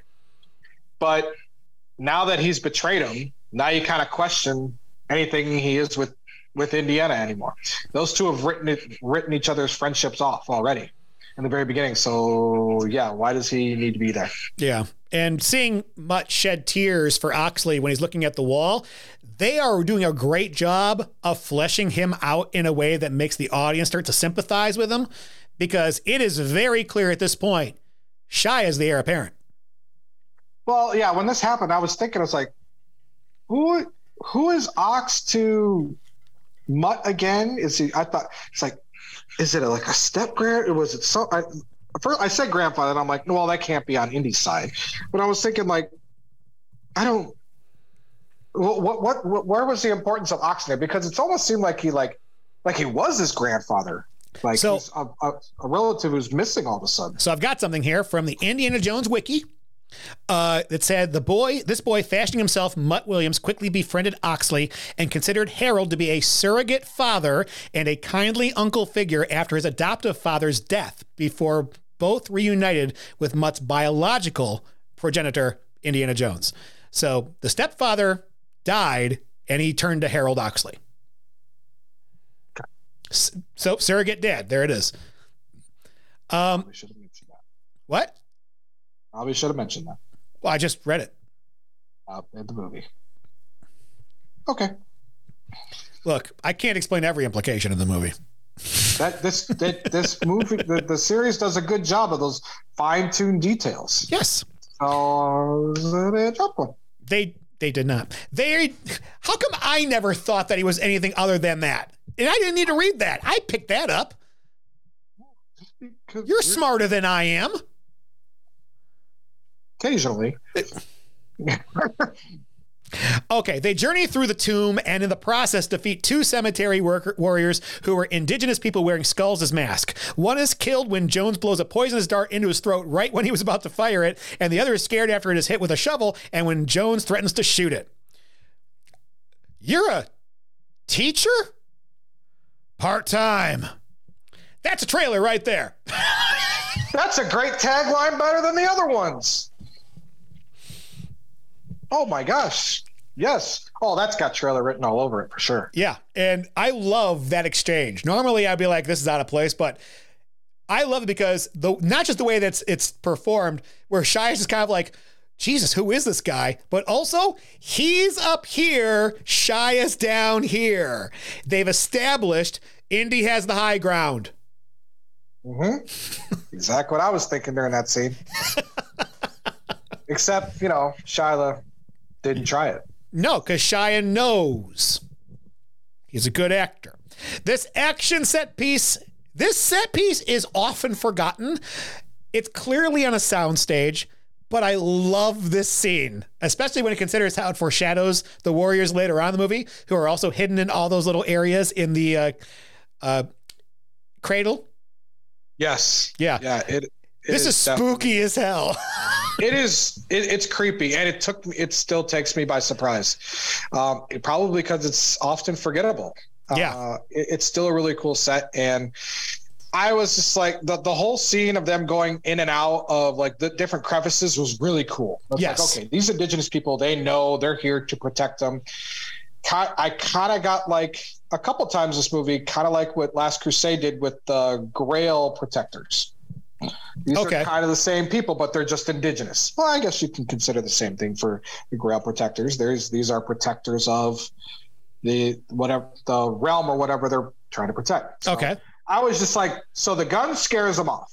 Yes. Pulls the gun out, scares them off. I mean, I thought Indiana and I thought they were done for by going up against these indigenous people. Oh, I did too. they about how they fought, and I'm glad all of a sudden Harrison Ford and Mutt all of a sudden just didn't know like kung fu because clearly these indigenous people know how to fight.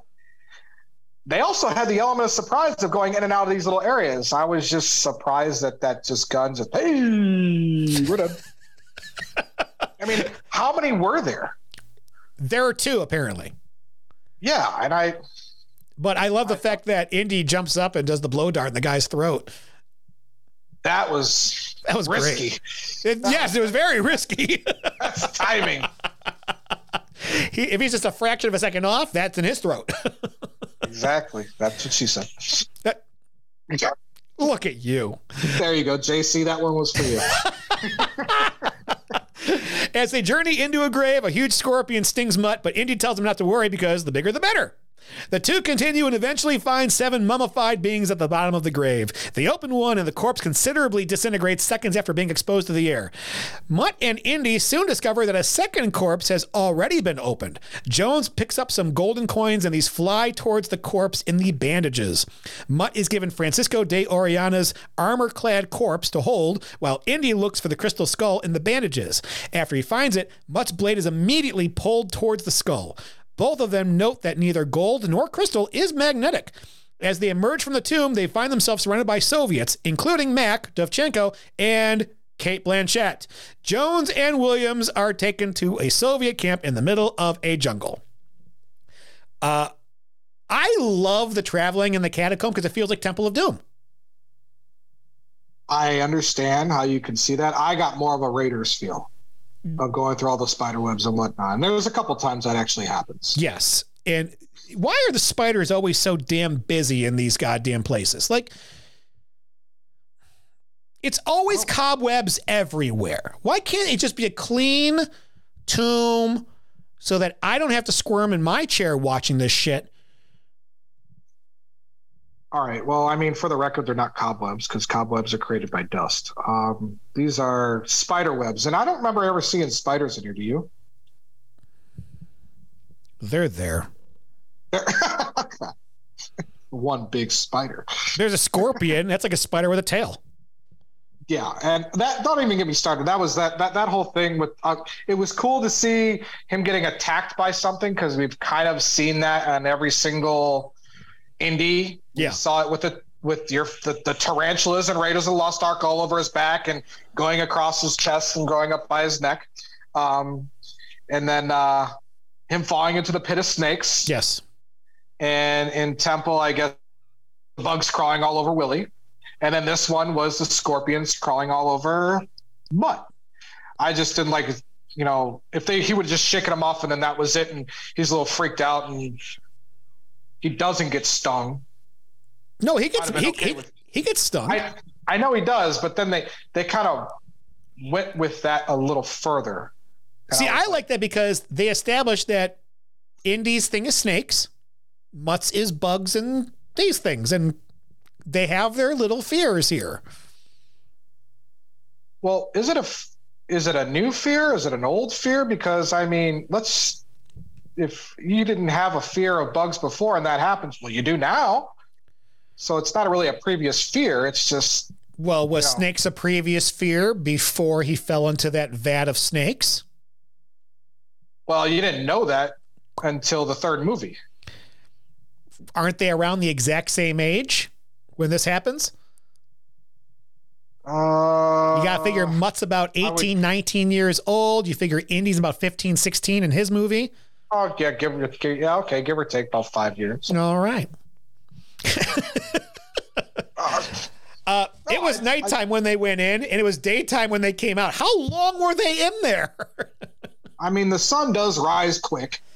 I mean, if, if, they go in there at like 4 a.m., you know, I, but then again, why would you wait that long? Did they sleep beforehand? And then why did they wait around that time then? I don't, I don't know. But I'm why glad that you're defending. I'm glad sure you're defending that- the choices in this movie. Thank you. Um,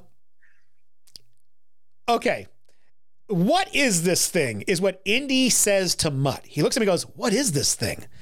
And uh, this is about 54 minutes in, halfway through this movie. And what I love is that Indy is using Mutt to bounce ideas off of because he recognizes value in him.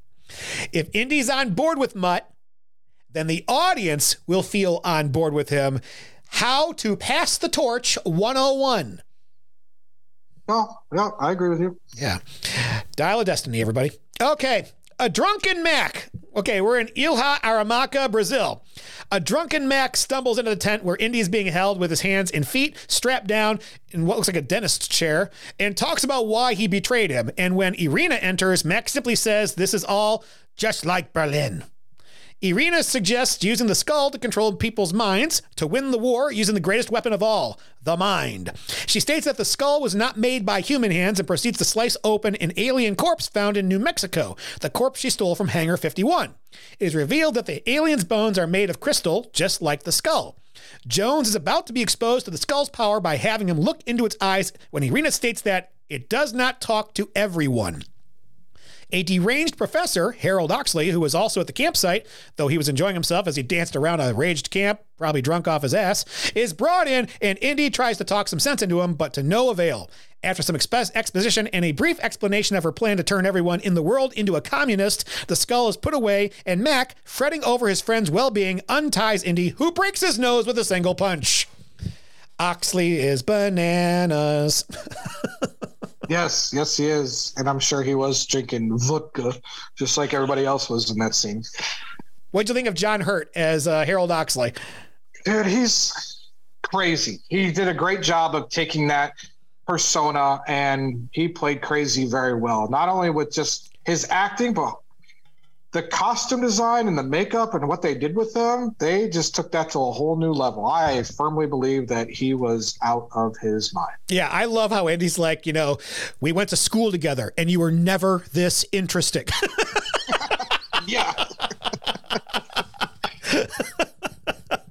Um, that's just a quick piece of humor. That, wasn't forced in there like that. It was very subtle. Yeah.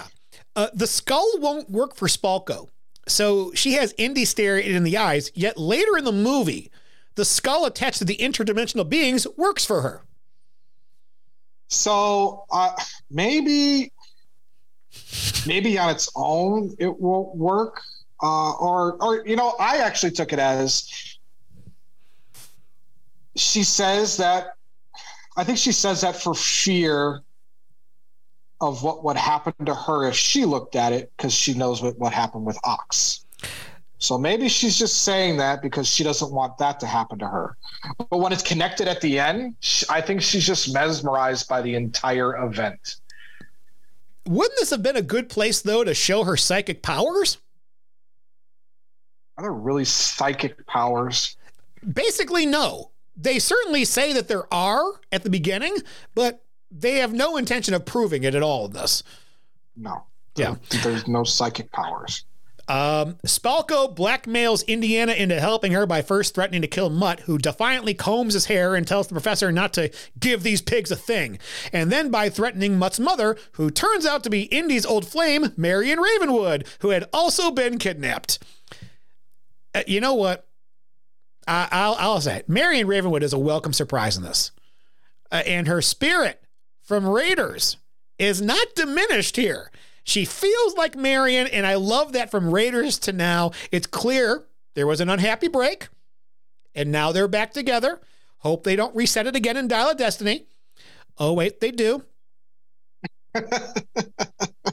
you, you, just keep scratching my Dial of Destiny itch there. I want to see how this all plays out.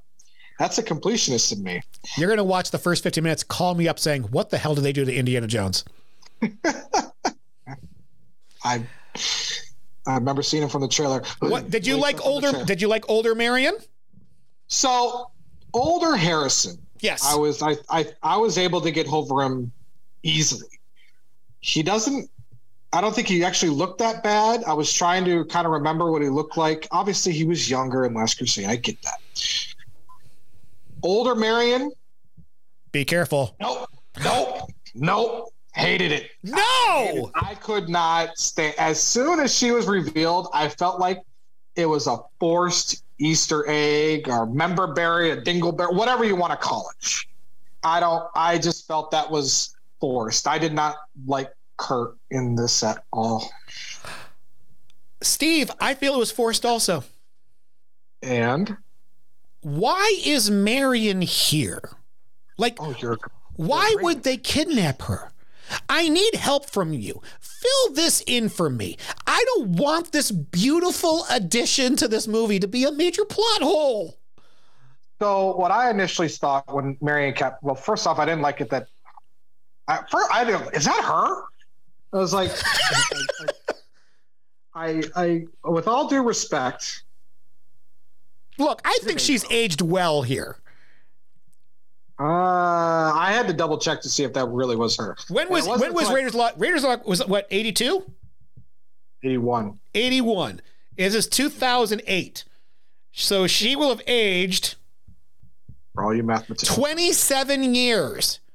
I think she looks great for having aged almost 30 years since then. Well, somebody's got somebody has to, or else they wouldn't have let her play in this movie. And you got to consider the fact that that's with her alcoholism. I didn't even know she had alcoholism. Marion. Oh, well, okay, okay, the character, okay. Yeah, no, no, Let's not Karen Allen. Talking about the actor. You know, I, I hear it back and I hear what I said now. Yeah, Karen Allen, you're a treasure, okay? Marion had the mm, problem. yeah. Uh, okay, so your question is why was Marion there? So what I Yes. initially took at this as the Russians kip, kidnapped Marion as a bargaining chip to have Indy do what they want But they, because they know that there was a relationship. but it was severed some 20 years before or 18 years before. Well, clearly it wasn't. But it was. Because mean, Mutt unless- doesn't even unless- know. unless the Russians knew that they had a kid together. So it's technically ever really set. I don't. Well, here's my question because I'm, I'm as I'm watching this, I'm trying to put this together as I watched this, and I'm like, okay. At one point, she looks at Mutt and says, "I told you not to come here. I told you not to do this." So then my question is, was Marion working with Harold Oxley? Because remember, Marion's father was a prominent archaeologist. Was she working with Harold Oxley? And when Oxley went missing, she went looking for Oxley and got kidnapped herself. Well, you'd have to explain the relationship. Well, then how does Mutt ever meet Oxley? Well, that's earlier on. Yeah, but it's got to be through Marion. Right. I'm saying Marion recently, when Harold Oxley went missing the, the year or so before, that's when Marion went looking and sent him letters saying, don't follow me. That I can buy because they knew they, they must Oxley and Marion must have had some sort of friend, great best friend relationship to the point where I can't let this person go missing. Yeah. You know, you know, she's got that adventure probably still in her that she probably shouldn't have. Just like you know, I should not be going out and playing soccer, but I do. Um, and she knows that has a relationship with him as well. It says, "Do not follow me; it's too dangerous." So that explains why she says for him not to come out here or follow him.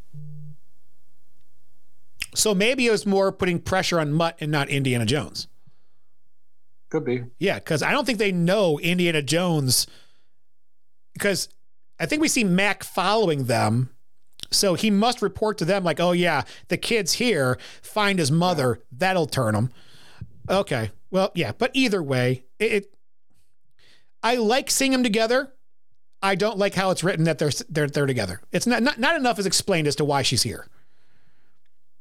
No, and as soon as they see each other, they go off on this tangent conversation of just bickering at each other, and I'm like, why are the Russians just standing there letting this nonsense conversation just go on? Damn it, Indy, it's not that hard. And you know, I'm surprised he didn't pick up on because she goes, Indiana Jones, you know. But then she brushes off next to him and goes, hugs Mutt. And I was like, did she call is his name Indiana? I mean, I know he's Henry C, Henry the Third, yeah, or Junior Junior. And I was just like I was like waiting for the connection for Indiana to kind of make that, but I guess that wasn't there. No. So, um, I see. I like their interaction. I think it's playful and nice, but I also, you're right. In that situation, it's the wrong time for that conversation. Yeah, because all the eyes and the Cate Blanchett's character, Spalko or whatever, Hella, yeah, all, all their, I'm going to start using that. all, all their all their attention is on them, and Right. they're just kind of doing their own nonchalant bickering back and forth. It's just like it was. Yeah, it was. awkward. that conversation would have worked out a lot better in the back of that truck when they were back there with the one guard. Yes. Yes. or if they were all just put them in a tent and captive and then they have that conversation or whatever. I don't know. Now that being said, I I know I said this is like the Toy Story 4 of the series. Toy Story 3 ended. Last Crusade was the ending. But I always kind of wondered what happened to Marion. And the reason why is because we get the happy ending at the end of uh, Raiders of the Lost Ark where they walk off together. And then the next movie is a prequel, which means you're not going to get Marion there. So what happened to Marion after they walked off together in Last Crusade? Because she's never mentioned again. So this So kind the of last, last time you see Marion is them walking down the steps going for a drink. yes, Okay. And then the movie cuts out with the arc being, being put into 51. Okay. Yeah. Uh, yeah. I don't know. Yeah. So this is kind of like, okay, like it, Toy Story 3, we got to say goodbye to Woody. This movie, we'd say goodbye to Buzz. It's not necessary. I agree with you. No, it's, but it's, no, it's, I like to see in, Indy got his ride off into the sunset with his boys and his reputation. But now he gets to ride off in the sunset with a family. it's Indiana Jones. Who cares? It's about him. That was the perfect ending. Didn't need any of this. you, so, you look so disappointed. You can't not say, sit there and say that the ending of Last Crusade isn't textbook. It's No, it's the perfect ending. It's the perfect ending. The ending of Toy Story 3 was perfect. I didn't like Toy Story 3. Round two. Fight. Jones deciphers what Oxley has been saying in the clues he draws on some paper. Both Jones and Spalko partially to locate the temper of Akator by figuring the Amazon River to be the Great Snake, and that a dream Oxley had written about on his ideograms refers to a river called Sono, Portuguese for sleep or rest. The Great Snake. Stop playing with your great snake. While everyone is distracted, Mutt seizes the opportunity to punch a Soviet soldier and overturn a table, indicating to the group to escape. Spalko and the soldiers are about to give chase, but Mutt sets one of their tents on fire. Well, that is one way to escape, Steve, but where are you planning on going? I actually would probably think that the camp is safer than the jungle of the Amazon. I would too. Um, That's the first thing I thought of. but I also know this Indiana Jones in all of his movies tends to make rash decisions without thinking about the next step, also. Yeah, that's a very rash decision, though. It's like, okay, we're going. Oh shit! But it's also like what Marion says to Mutt later on, where she's like, "What's he going to do next?" And she goes, "I don't think he thinks that far ahead." And I'm like, "Yeah, Yeah, because Mutt that's doesn't true. either. That's- He's got that in him." Yeah, that's true. Okay. Um, the escape plan. Yeah. How does anyone not see walk in? I mean, is this supposed to be kind of sneaky? Because the camera's not doing a good job because it's completely focusing on him the entire time. Yeah. And at one point, I was expecting somebody there, whether it's Indiana, Marion, or any Russian, to go uh, to, to acknowledge it. It's like I was waiting for Indiana to go, Yes, what do you need? You know, it's like that kid who's just standing there waiting next to you, not saying anything, but it's like, What do you want? You're standing there for a reason, and because he's right there. I just I thought that was like it would have been better if like they're doing all their thing, they're talking, and all of a sudden Mutt comes out of nowhere, Yeah. and just punches somebody, then they take off. That would have made more sense. But this was it. Did it seem awkward to you? I didn't even notice, honestly. Oh, but the good, but the good. It was so. It was awkward. That's a great way to describe it. That whole thing is awkward. Okay. Uh, when Indy and Marion fall into a dry sand pit, Mutt runs, runs off to get something to pull them out with. While they are sinking, Marion reveals that Mutt is Indy's son, to which Indy reacts by arguing with Marion about letting Mutt quit school, despite the fact that he had told Mutt that it felt wrong, that if he, he- he- that if it felt wrong, then he shouldn't do it. He should have done what he wanted to do. Mutt returns with a huge rat snake, and Marion easily climbs out. However, Indy has a harder time due to his phobia of snakes, so they call it a rope, and Indy eventually makes it out. Oxley told to get. Okay. Go. Let's talk about the stink in the room. Okay. I'll start with this. I like the conversation between Indy and Marion. I like that. It is a conversation you would have if you know you're going to die. Yeah. Uh, before that, I, I I find it humorous that he tries to explain the difference between quicksand and a dry sand pit while they're in this trouble. But that being said, it feels forced, and ultimately, I don't get it in this movie. Like, this is not a teachable moment right now. No, and I think that's like you know I, the excitement in Indiana, but just the wrong kind of excitement. Like when he's doing all of his puzzles and his riddles, you can see that excitement in him. yeah. You've never really seen it in a teachable moment like this, where you're trying to explain the differences. So this was something that's kind of new. That wait a minute, Indiana's never been like this, Right. um, but uh, yeah, I did think it was kind of funny. Is as he's explaining, it says, "Oh, the difference between quicksand." It says, "Oh, you don't, you don't have to worry. We're not going to sink unless you get one of those." that was an Indiana Jones comedy moment, and I liked that. That Yes. was funny. Yeah. Uh, that is a real snake that they use, a rat snake, until he grabs it. Then it turns into a gummy worm. That was a bad forced gag, Yeah. and I had to look up what a rat snake is because I'm looking at because rat snakes are they're common around here in Florida. Um, they usually weigh about two pounds. That thing looked like a far out python. Rat snake, black racers, they're kind of the same thing because you get them around the yard here. They hide in the tall grass. They actually curl up like a rattlesnake and try to shake their tail, but they got nothing there. They're completely non venomous. Um, but that thing was an all out python, Um, not a rat snake. and, and, Unless I know. and, and being that it is clearly a much larger snake than you're used to hearing it is, Yes. Uh, you would not be able to tell me it's a rope. And I go, okay. Is that how it works? No, it's not how it works. if I've got a spider on my arm, you can't just say, it's a sugar glider. And I go, oh, look at the cute little guy. I don't do that. It's a fucking spider. and they're, they're throwing this real snake around like like it's a prop. I was just like, I mean, If that was the case, Steve, then in Raiders of the Lost Ark, when he gets in the plane and he sees, oh, that's my pet Reggie, he should have said, why don't you just tell me it's a bag of dildos? I'm okay then. whoa, whoa, it's just a really big rope. Dildos. What? I don't know where that came from. I don't know where that came from. I, I don't, I, okay. Like, okay. Um,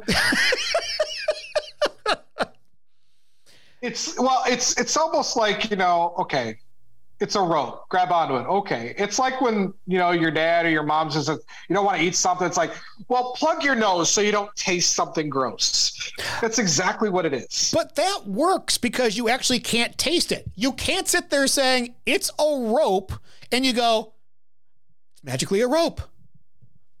No, it's still, it, he's still grabbing onto the mouth end of a snake. Well, let's be honest. It was probably a rope when he was grabbing it. It- no, that was definitely not a snake when his hands got on that thing. because that skin's stretched. Is that the same technology that was used in Waterworld? Oh, I don't know. Possibly. Because I mean, they're calling it a rope, but it was very elastic. It, yes, Steve. He bungeed out of a hot air balloon on a rat snake. That makes it so much better. Okay. The next day, Spalko and some soldiers travel in a car through the jungle along with a small caravan of trucks and cars, one of which is travel, uh, transporting Oxley, the skull, Mac, and some soldiers, all led by the beastly jungle cutter. In a truck at the tail of the cav- caravan, Dovchenko guards their bound prisoners, Jones, Ravenwood, and Williams. Marion takes the time to tell Mutt that Jones is his real father. Mutt doesn't believe it, and Jones and Marion end up arguing about their past.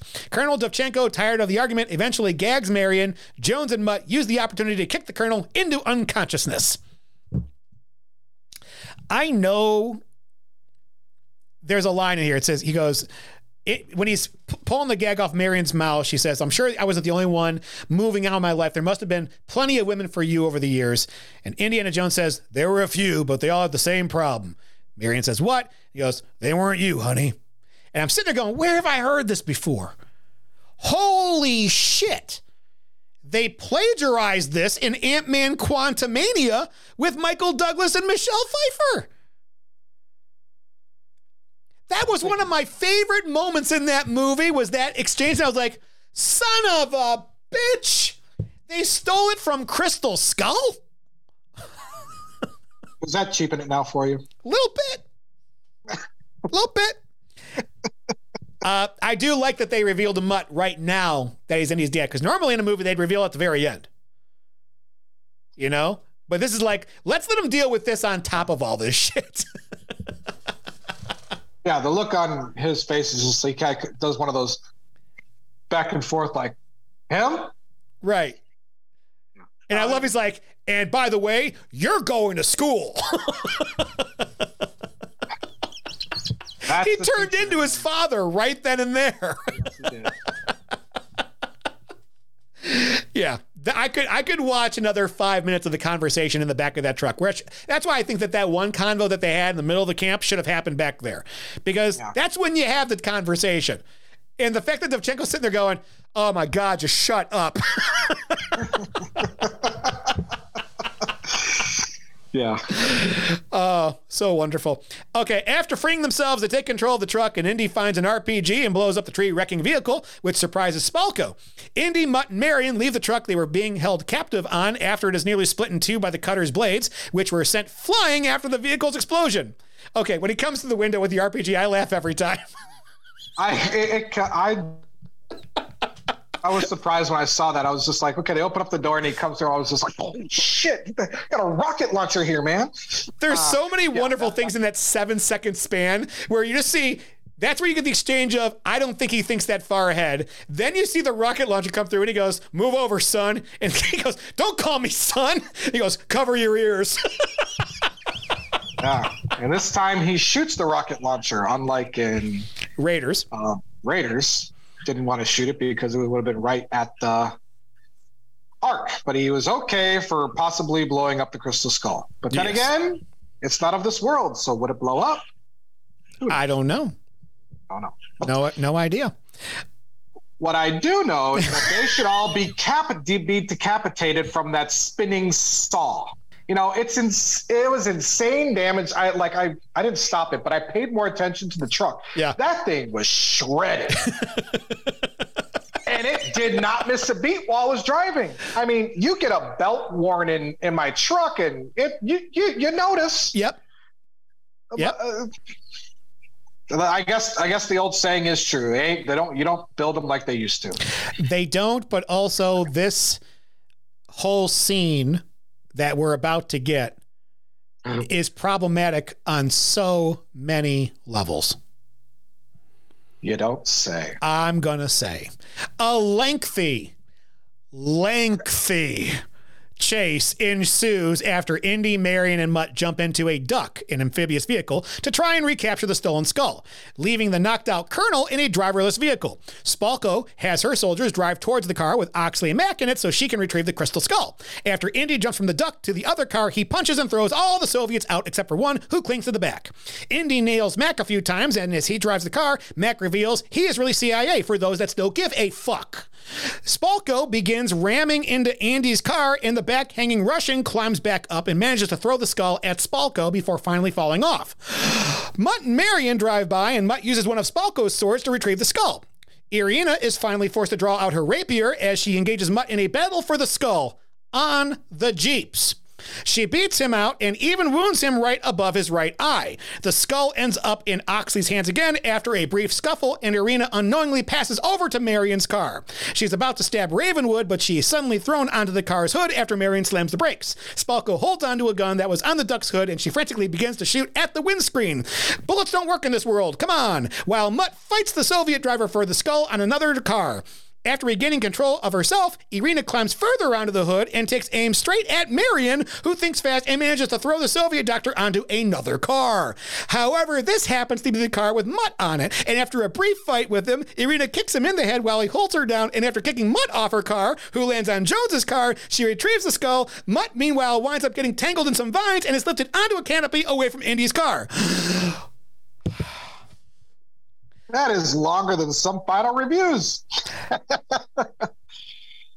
I couldn't just write down a shell game ensues. And you know what? This is half of the actual montage.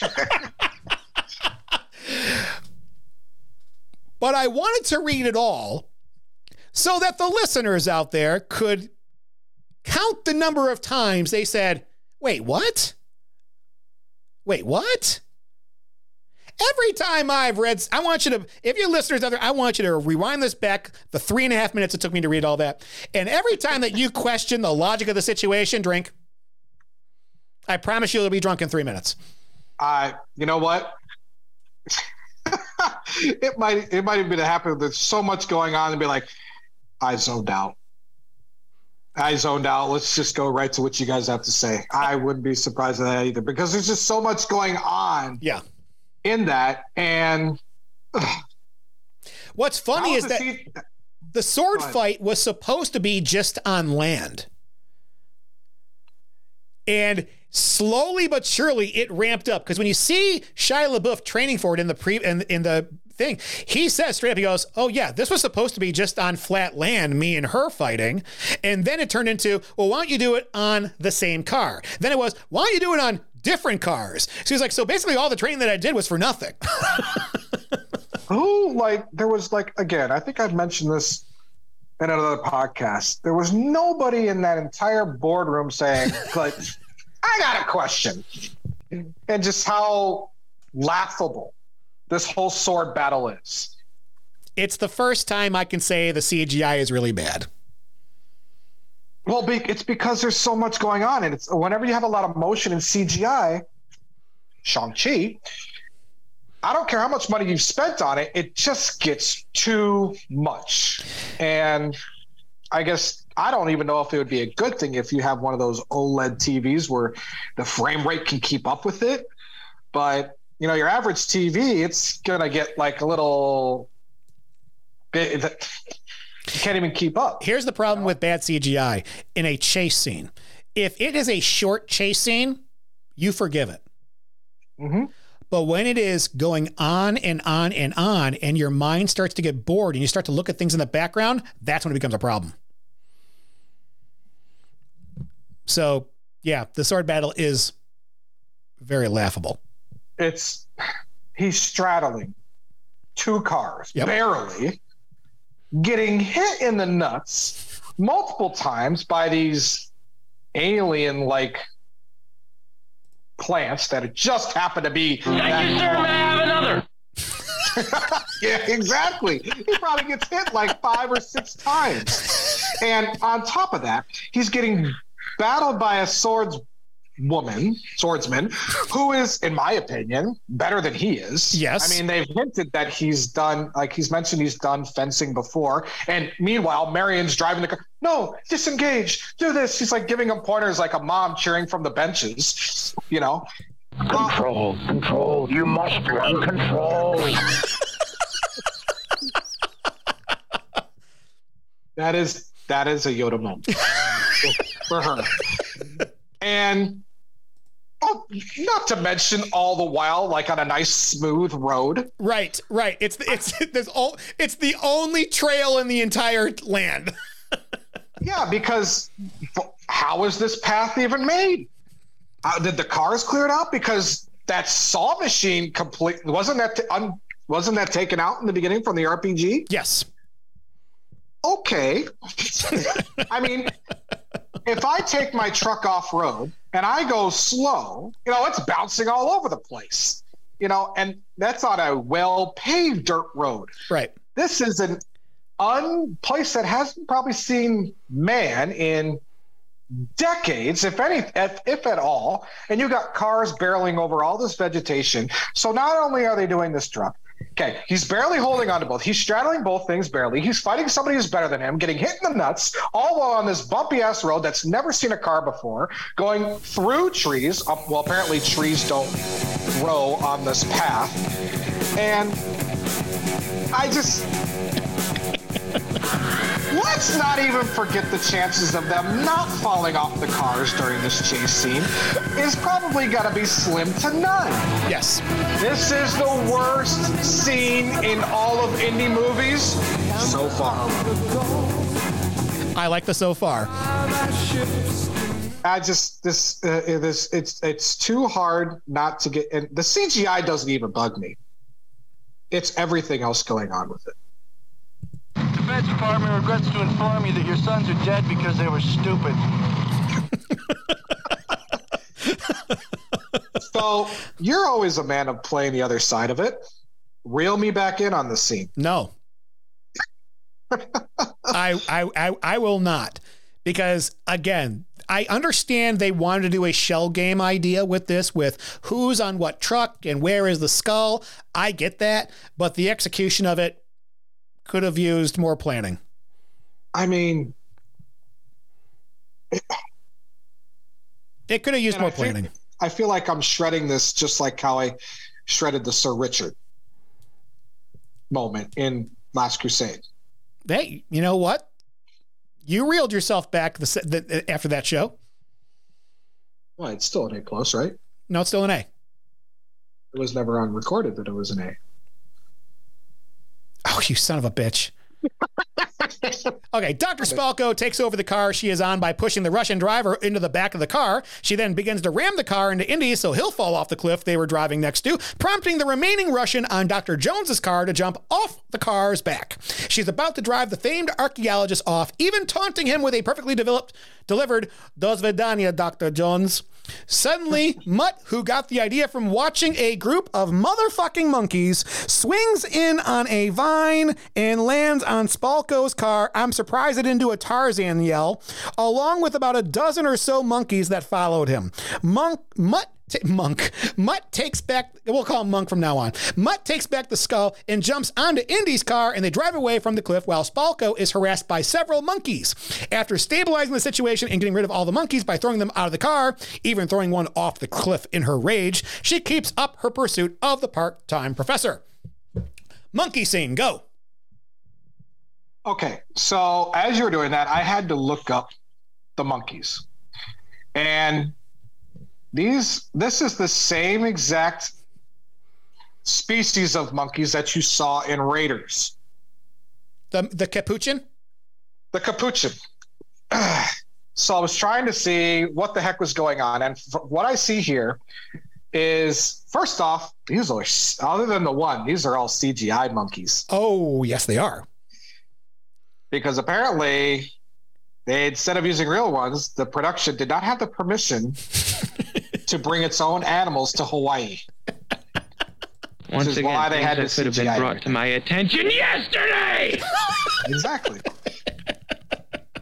Um, let's start. What did you think of the whole monkey scene. Okay. I will start off by saying this scene looks absolutely awful. It's, it's, it's so stupid.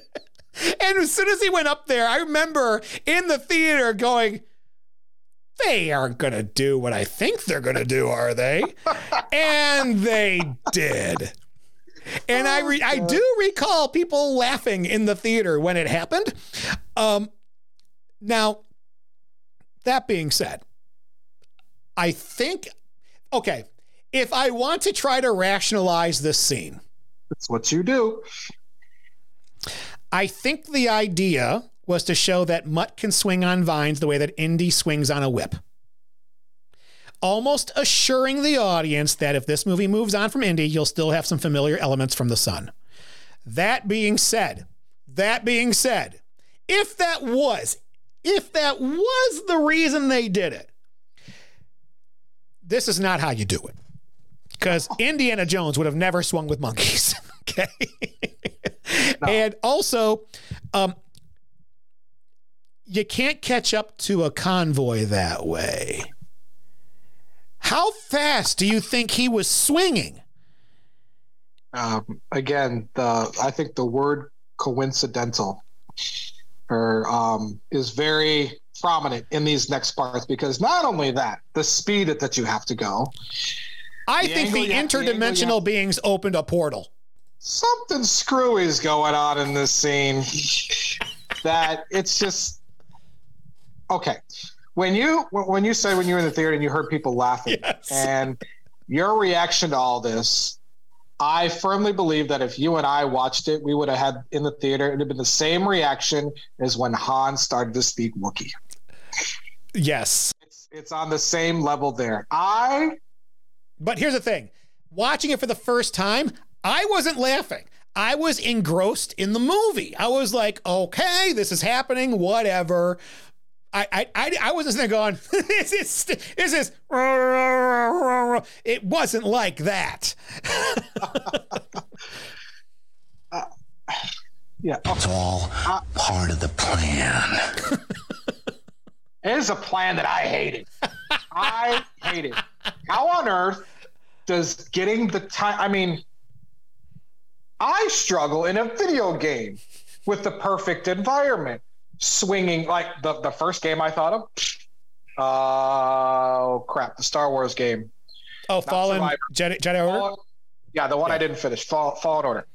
Um, I struggled with doing that with the Force. You know, with the grab the vine and then the whole swinging back and forth. Yeah, I struggled with that. This is supposed to be real life, you know.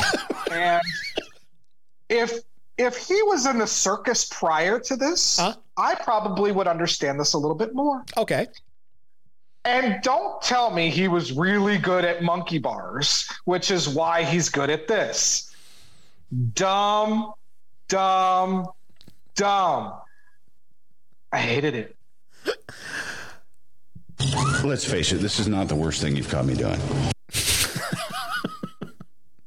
it's close. if it's not first, it ain't third.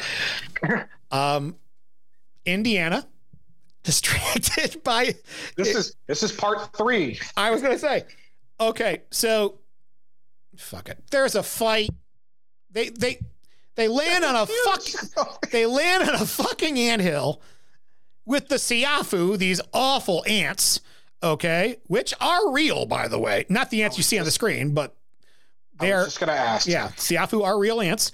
Um, and these ants are going to kill people like in swarms. And there's a fight that Indy and Dovchenko ha- I think it's Dovchenko, yeah. They're having a fight, and the ants are all going around them because Oxley has figured out that if he puts the skull down on the ground, the ants will all scatter around the skull. How he knows this, I don't know. But he does it anyway. So eventually, Indy punchy, punchy, punchy. Dovchenko falls over. The Siafu get all over him, and they carry his corpse into an anthill which looks awesome. I I do like the ant part in this, uh, but the CGI it's not passing the uncanny valley test. Uh, again. they should all they should all be decapitated from a flying car landing on them. Yes, they should. But Steve, what did you think about when all those ants went on all over Dovchenko and started carrying his body? Wasn't that horrific? It it was it was um, okay. It's a nightmare. What would the ants really carry him back there just to eat them, or would they eat them there? And no, ants would bring it back. Ant, ants bring their food back to the thing to feed the uh, the queen and the babies. I just know whenever I'm putting poison down around here, they all drink it there. It's in them, and then they carry it back. Yeah, but are you aiming you know? for the ant hill? I'm aiming for the ants. I don't, I'm aiming for everything. Yeah, they they eat. I it. carpet bomb those motherfuckers. they eat the poison, and then they probably go back to their home and regurgitate it back up. And there's a soundbite. uh, I mean, it, it, it is it is horrific. It is it is creepy. I I think it it looked really good when they were pulling him down because you can kind of see the guy's facial expression. Yeah.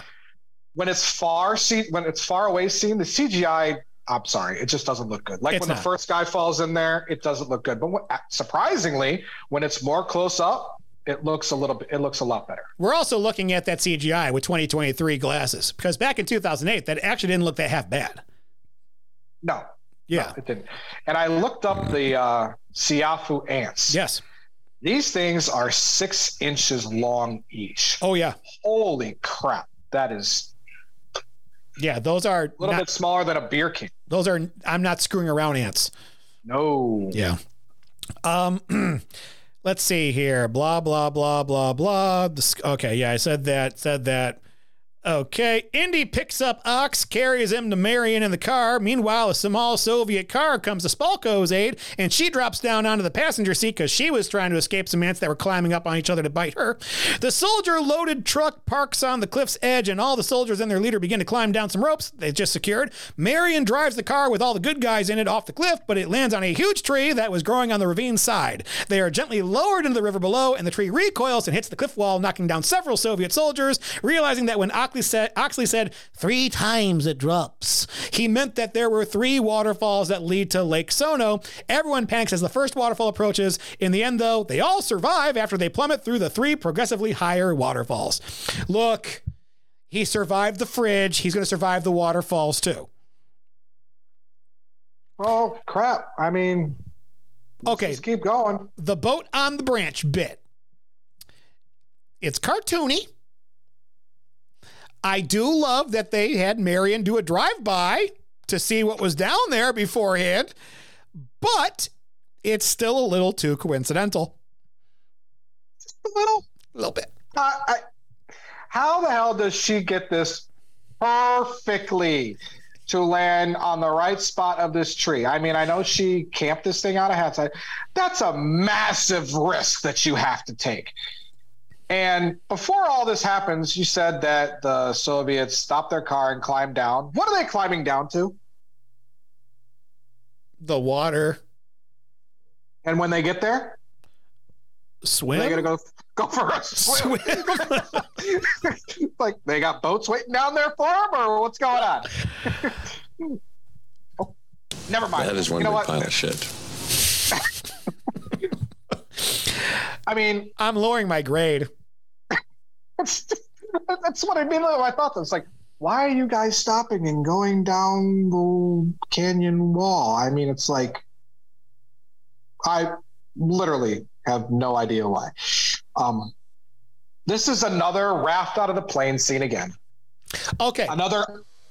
Uh, rationalizing Joe here speaking. Oh, you're gonna have to pull all the stops out on this one.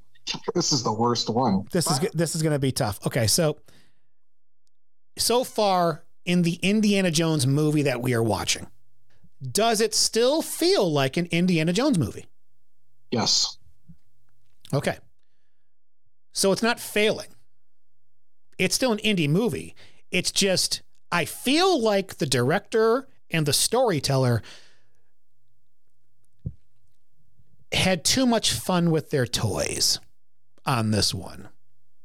I well, when you said it isn't failing, I think it is failing. It hasn't failed. It's still an um, Indiana Jones movie.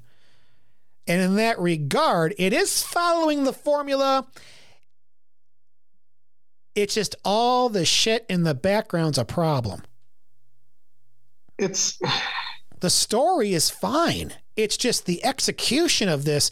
It's almost as though like if you had told me Spielberg did this movie, or if you hadn't told me Spielberg did this movie, I wouldn't know it was a Spielberg movie. There's, yes, I agree. It just the, the finesse isn't there in some of these scenes. Yeah, actually, I because you know what happens, my brain starts thinking. Yep. And if they would have gone over the cliff and partway. Th- you can't say it without laughing. partway on the fall, they open up a raft, fall into the raft, and take the raft down the waterfalls. I might be able to buy that only because he survived a raft falling out of a plane before. Fair enough. But st- I mean, I know they're kind of one and the same. One's a raft, another one's a boat car. Yes. I don't even know if you noticed that. Um, but I'm sorry.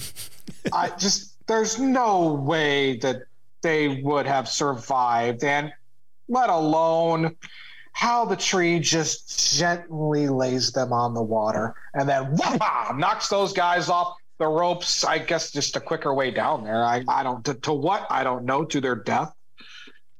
I just that I just like I'm out. I'm done. Okay, let's just move on because that the tree scene that's where I lost it. That is way too coincidental. Very cartoony. That is like something you'd see in a Roadrunner Coyote cartoon. But it is still an Indiana Jones movie. It's got the name on it. It still feels like one. I really wish you hadn't seen Dial of Destiny. Just saying. The group enters a cavern shaped like a human head with a waterfall sprouting from its eyes.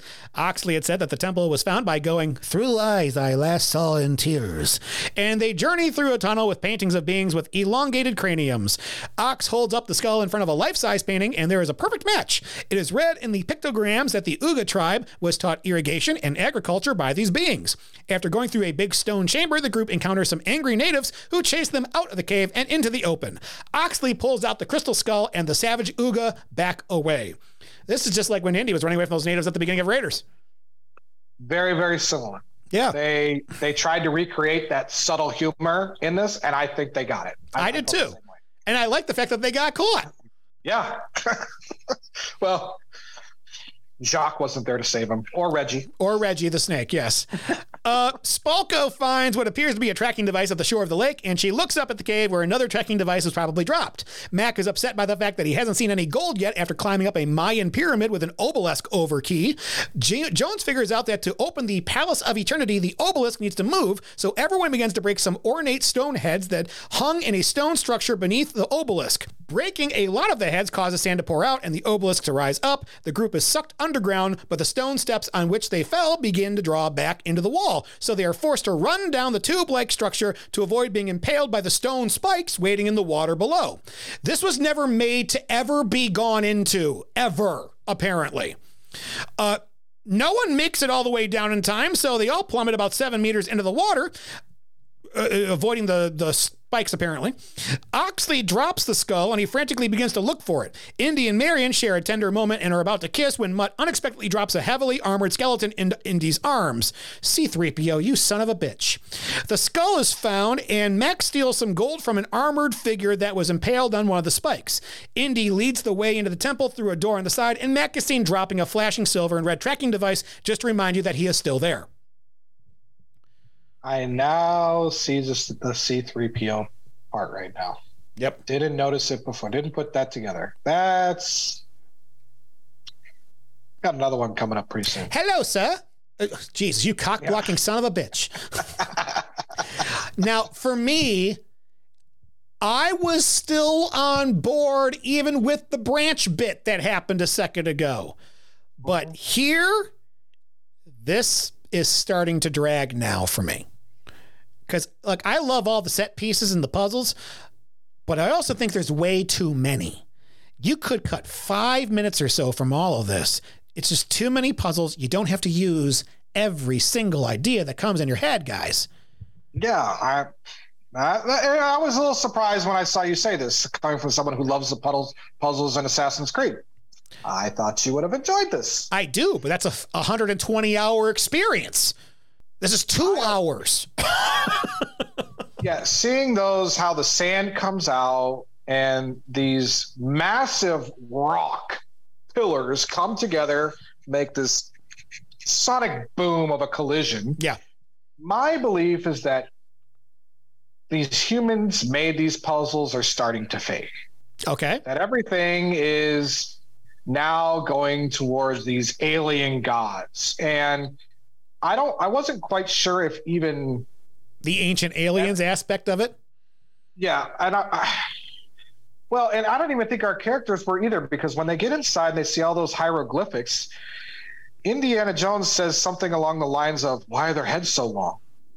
Well, because you know, in uh, in some traditions, they elongated the heads of kids. Yeah, and I'm like, you're holding a crystal skull. The only part that bothered me with that is, well, just the skull itself. It's got very, it's, it's still this alien still has very human teeth. Yeah, and I was this is where that started to fade with it. But I was still surprised that they still believed they were still trying to rationalize. Nope, this really isn't aliens. Granted, we did see an alien be exposed in the tent when they were first got to the Amazon. That was there. That didn't still make. We saw it at the very beginning of the movie. That too, and they were at Area 51. Uh, they showed their hand from the first scene on this one. Mm-hmm. And you're right. Why doesn't Indy believe this yet? Doesn't believe all that hocus pocus. Yeah, after three movies of being proved wrong on all this hocus pocus and quote unquote bedtime stories, he's still. At come on. He should be the first one. It's like, fuck, guys, I think it's aliens. And, and that's tough to wrap your head around. I get it. It, it still is. Outside, the Uga are brutally gunned down, and Spalko kneels to pick up yet another tracking device. Indy is very. What are they leaving breadcrumbs like Hansel and Gretel? What the fuck is this? Indy is very impressed by what is found in the chamber that they have just entered artifacts from all over the world. Eager, everyone eagerly looks around, Mutt exclaiming that the place was the mother lode, and Mac commenting on how any museum in the world would sell its soul for the trove stored in there. Ox walks towards a re- huge red door, and Indy notices that a skeleton was carved in the middle of the door. So he borrows the crystal skull and he places it in the head part of the carving where the skull fits in snugly. A giant red arrow comes down on the door, and each half retracts into its corresponding side, revealing a tunnel. No more puzzles! No more puzzles! Yay! I said, welcome to my life in AC. I hated doing the puzzles. I hated it. Leeroy Jenkins. that is you. that is me. Okay, everyone climbs in, and as they examine the 13 crystal skeletons, all of them sitting in ornate gold thrones, Ox moves towards the one with no head. Just as skeleton and head are about to be reunited, a gun clicks in the background, and Mac is seen pointing his gun at Ox. Jesus Christ, forcing him to back away from the skull. Indy asks Mac if he's a triple agent. Yeah, maybe he's a quadruple agent. Who the hell knows? And Mac just retorts by explaining that he just lied about being CIA but won't tell you what he is. Just then, Spalko and four Soviet soldiers walk into the chamber, and the Russian doctor comments on how beautiful the skeletons are. She also notes they are a hive mind of separate bodies, but of a single mentality. Okay, forget Mac for a second, because I've ripped on Mac the entire time. If there is one thing Spielberg and Lucas know how to do, it's how to create a memorable final set piece in an indie movie. I really like the look of this chamber. The chamber, the final resting place of the Grail. Yep. The sacrificial chamber and the where the ark was laid when they took the ark cover off. No, those are all iconic set pieces. Now, is this an iconic set piece? Probably not. You know, um, but no, it they do. It is very. It's probably the small. Well, I was going to say it's probably one of the smaller of the two, but I probably put the Grail as the probably the smallest set. And if you talk about the room where the knight was, Yeah. it's very. Holy crap! Where am I stepping? Yeah. It's a really cool spot. Yeah. Irina takes the missing skull and puts it back where it belongs. This causes the once headless skeleton to straighten, taking the upright pose of the others 12. It is then that Harold Oxley begins to talk in Mayan. Indy translates and explains that the skull is grateful for being returned and that it would like to give them a gift. Irina asks the crystal skeleton to grant her knowledge as the gift as they had, that they had offered, repeating the same line over and over I want to know! I want to know! Mac takes advantage of the fact that everyone is distracted and he slips out into the previous chamber where he's about to escape, but is held back by his own greed. Yeah, we really just need something for Mac to do here. Yeah, he's. I don't believe or trust anything that he does. He's turned on everybody multiple times. I don't know what he's doing. Um, just thinking real quick. Said Oxley speaking Mayan. Yes. Is that there? He's not referenced. Is, is it Mayan or is it supposed to be that dead language that you haven't heard in three thousand years? Remember that when he's deciphering that? Because if it's that dead language, then how would Indiana know what he's saying? Because Indiana was able to translate the riddle, remember?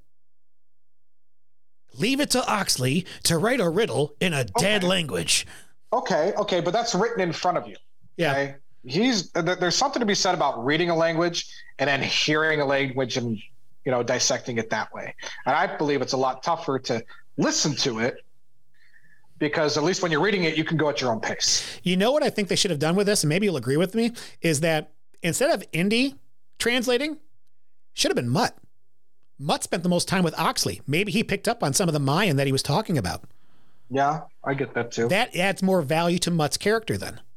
Then you can take away the whole oh, oh yeah, yeah. You know, and just to have Indy kind of, as Mutt's doing this, Indy kind of looks, glances over at him and kind of looks at Marion and kind of smiles like, chip off the old block. Yeah, no, it's like, holy, this this kid's got something. Yeah.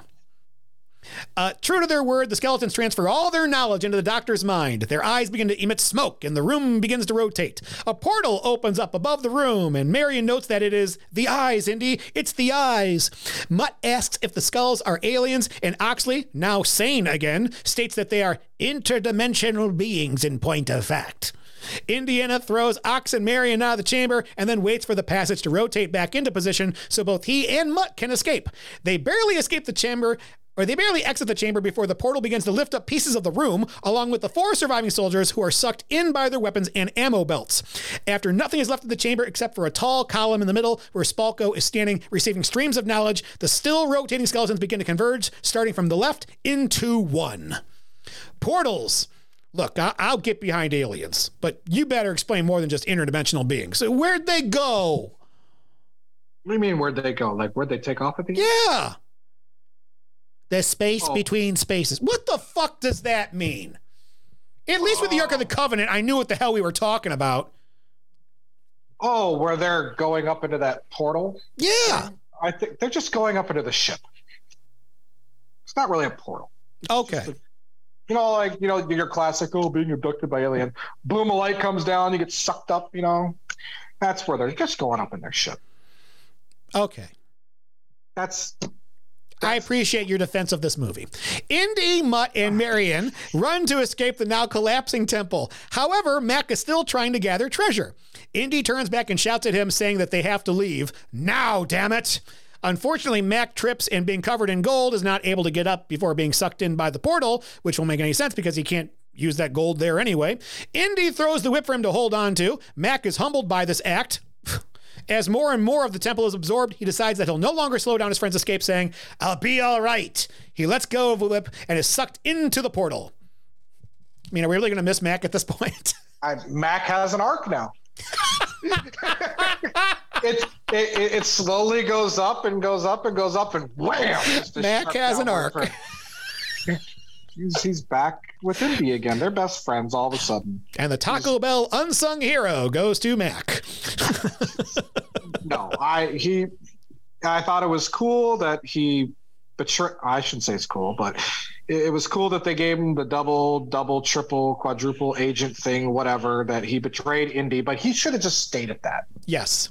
Actually, I would have actually really enjoyed it if he was the double agent, really behind, and then literally walked out with Indy and Marion and Mutt, and they were all on the same side. I thought that would have been a lot better. Not fooled you. I Okay. Try this on for size. What if instead of having Mac in this movie, it's Sallah? But could Sallah infiltrate?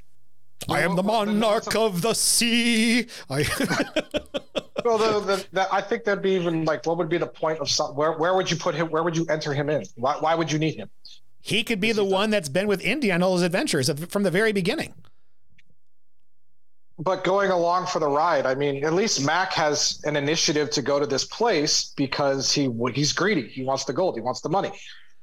Sallah yeah, good point. is just tagging along for the ride. Yeah, you're right. I mean, he'd be the he'd be the other archaeologist in there, but he would be on the side of good. Mac's already on the side of bad. That's why I think I like if he was the double agent, playing that whole side back and forth, but saying, "Oh, I'm a double, but I fooled you." That's yeah. where I lost it for Mac. Okay, for sure. Meanwhile, all the skeletons have merged into one being, and Spalko is still taking in all that wisdom being given to her. However, her psychic link made her far too fragile.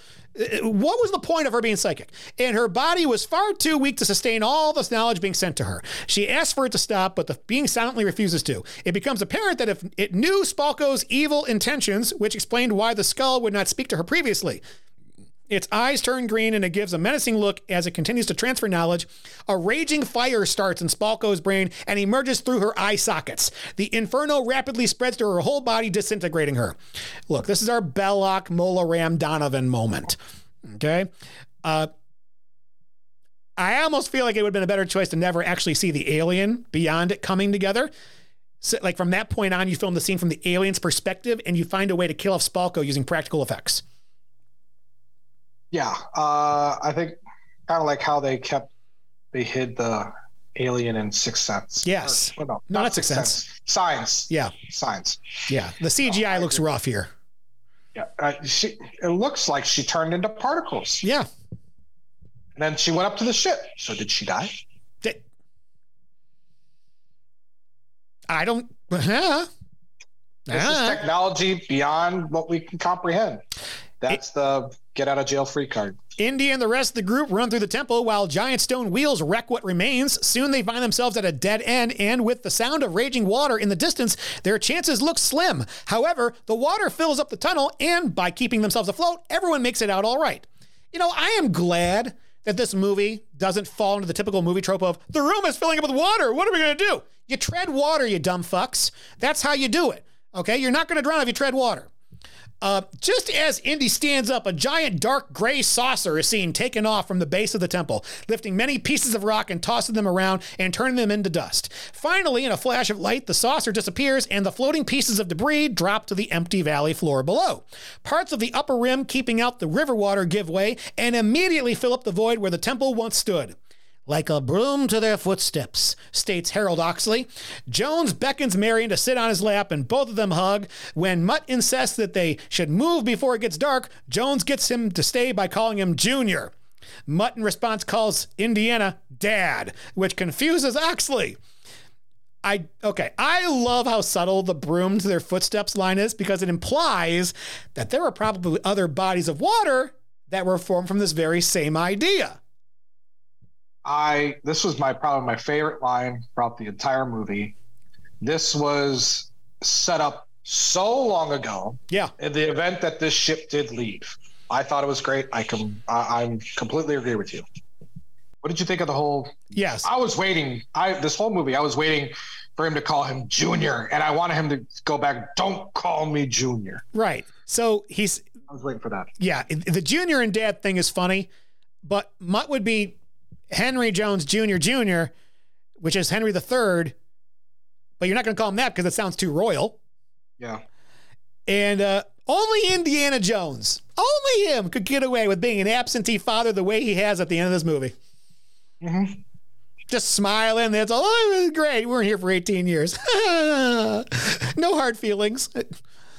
yeah, especially with the fact that how he treated Marion. Oh, it was just so many years ago. Would you get over it? I'm thinking of Raiders and the whole bar scene. Yes. That conversation. Oh God. Yeah, he's abandoned. They he abandoned her twice. Now that we look at it. Mm-hmm. Now, don't get me wrong. The first time, probably a good idea. She was 15 years old. yes. Yeah, I bet you Junior Junior didn't know that. Right. Um, back at the university, back in the United States, the presumably reinstated Dean Charlie Stanforth is running in a white suit. He stops and praises a man who's painting the words Professor Henry Jones Jr., Associate Dean, on a door's glass. However, Stanforth wants the letters to be much bigger. Well, I'm glad they gave him a room I outside that boiler room he was staying in for so long. Way to true. treat the man with respect here. Uh, Indy and Marion get married, and Mutt watches gladly as his parents embrace in a lovely kiss. Everyone in the church stands up and cheers, and just when Mutt is about to snap the first photo, the church doors burst open, and the wind lifts Indy's fedora off the coat rack and leaves it at Mutt's feet. Mutt bends over to pick it up, and just as he's about to try it on, Indy takes it and smiles and puts it on himself. Everyone then leaves to the to attend the reception as the credits roll. Mutt remains back for a moment, combing his hair. He finally joins the rest, carrying his leather jacket on his back. Oh, I missed that part. Yes. Now, but, if Last Crusade left us with a great feeling in regards to Indy's relationship with his father, this movie leaves us with a great feeling in regards to Indy's relationship with his immediate family. He's married, he has a kid that's a chip off the old block. This is how you end Indy's legacy if you're going to do it twice. If you wanted to do an epilogue to Last Crusade. Okay. I just thought the whole door is blown open. The wind's blowing through, knocks the hat off. It rolls by his feet. I that uh, the word forced was in the dictionary. You see that scene. Everything just seemed again very coincidental. So I think I'm on board with what you're saying.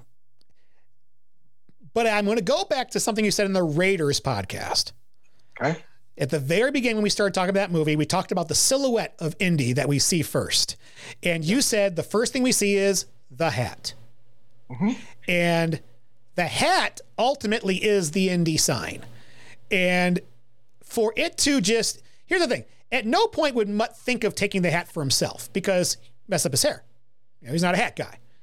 Yeah. But here it is, just kind of like, eh, it's there it's there. We know kind of where this is going.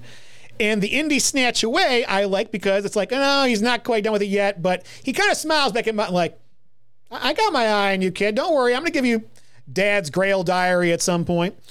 Um, but what I liked most about it was he, Mutt smiles back.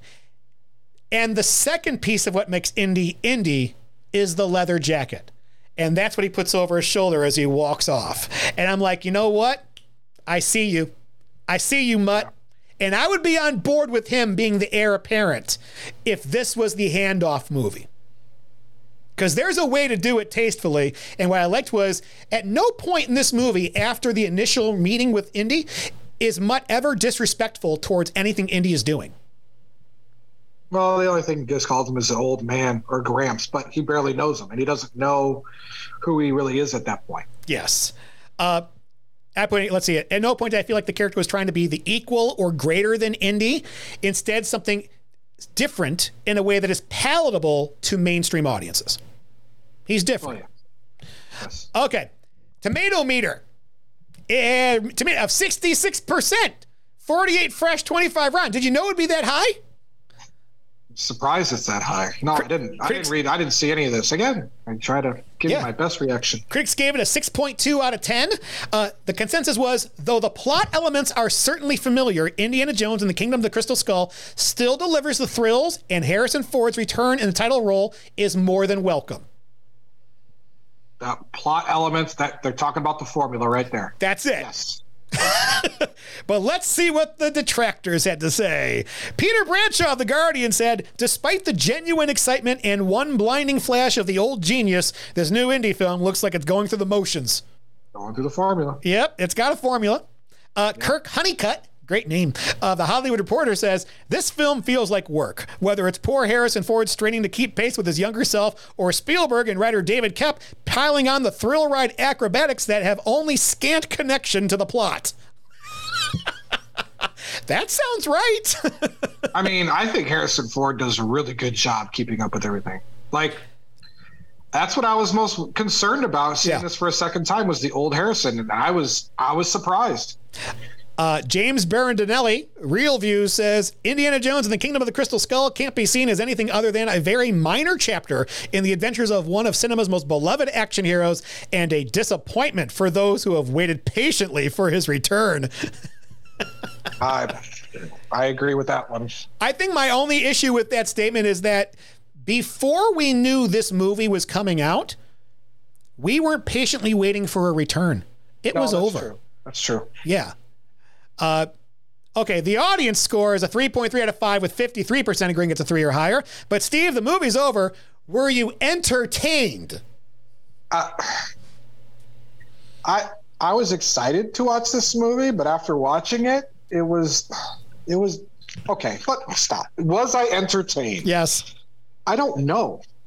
I want. I I was hoping I would be, but it's just so. It's so dumb.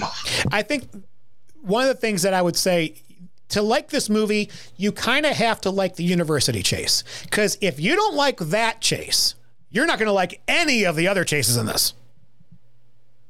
Yeah, they're, they're they're very similar. They're all that. Actually, the university chase is probably the most realistic of of all of them that you see. It is, yeah. And he does delivers the great line of if if you want to learn about archaeology, you got to get out of the library. That is a good line. Uh, I was entertained. Uh, but after watching this, I'm beginning to see some of the reasons why I didn't like Dial of Destiny. And it has to do with the fact that Indy needs to stay in an age range. I think this movie is as old as you could take him. And even this was pushing the envelope sometimes. Yes, yes. My gosh, that is you. You are hitting the nail on the head right there. Yeah. Yes. Uh, okay, let's figure out the awards. Got at the Academy Awards, got no nominations. At the Golden Globes, got no nominations. At the Academy of Science Fiction and Fantasy and Horror Films, the Saturn Awards, it got six nominations. It lost. Harrison Ford loses to Iron Man's Robert Downey Jr. for Best Actor.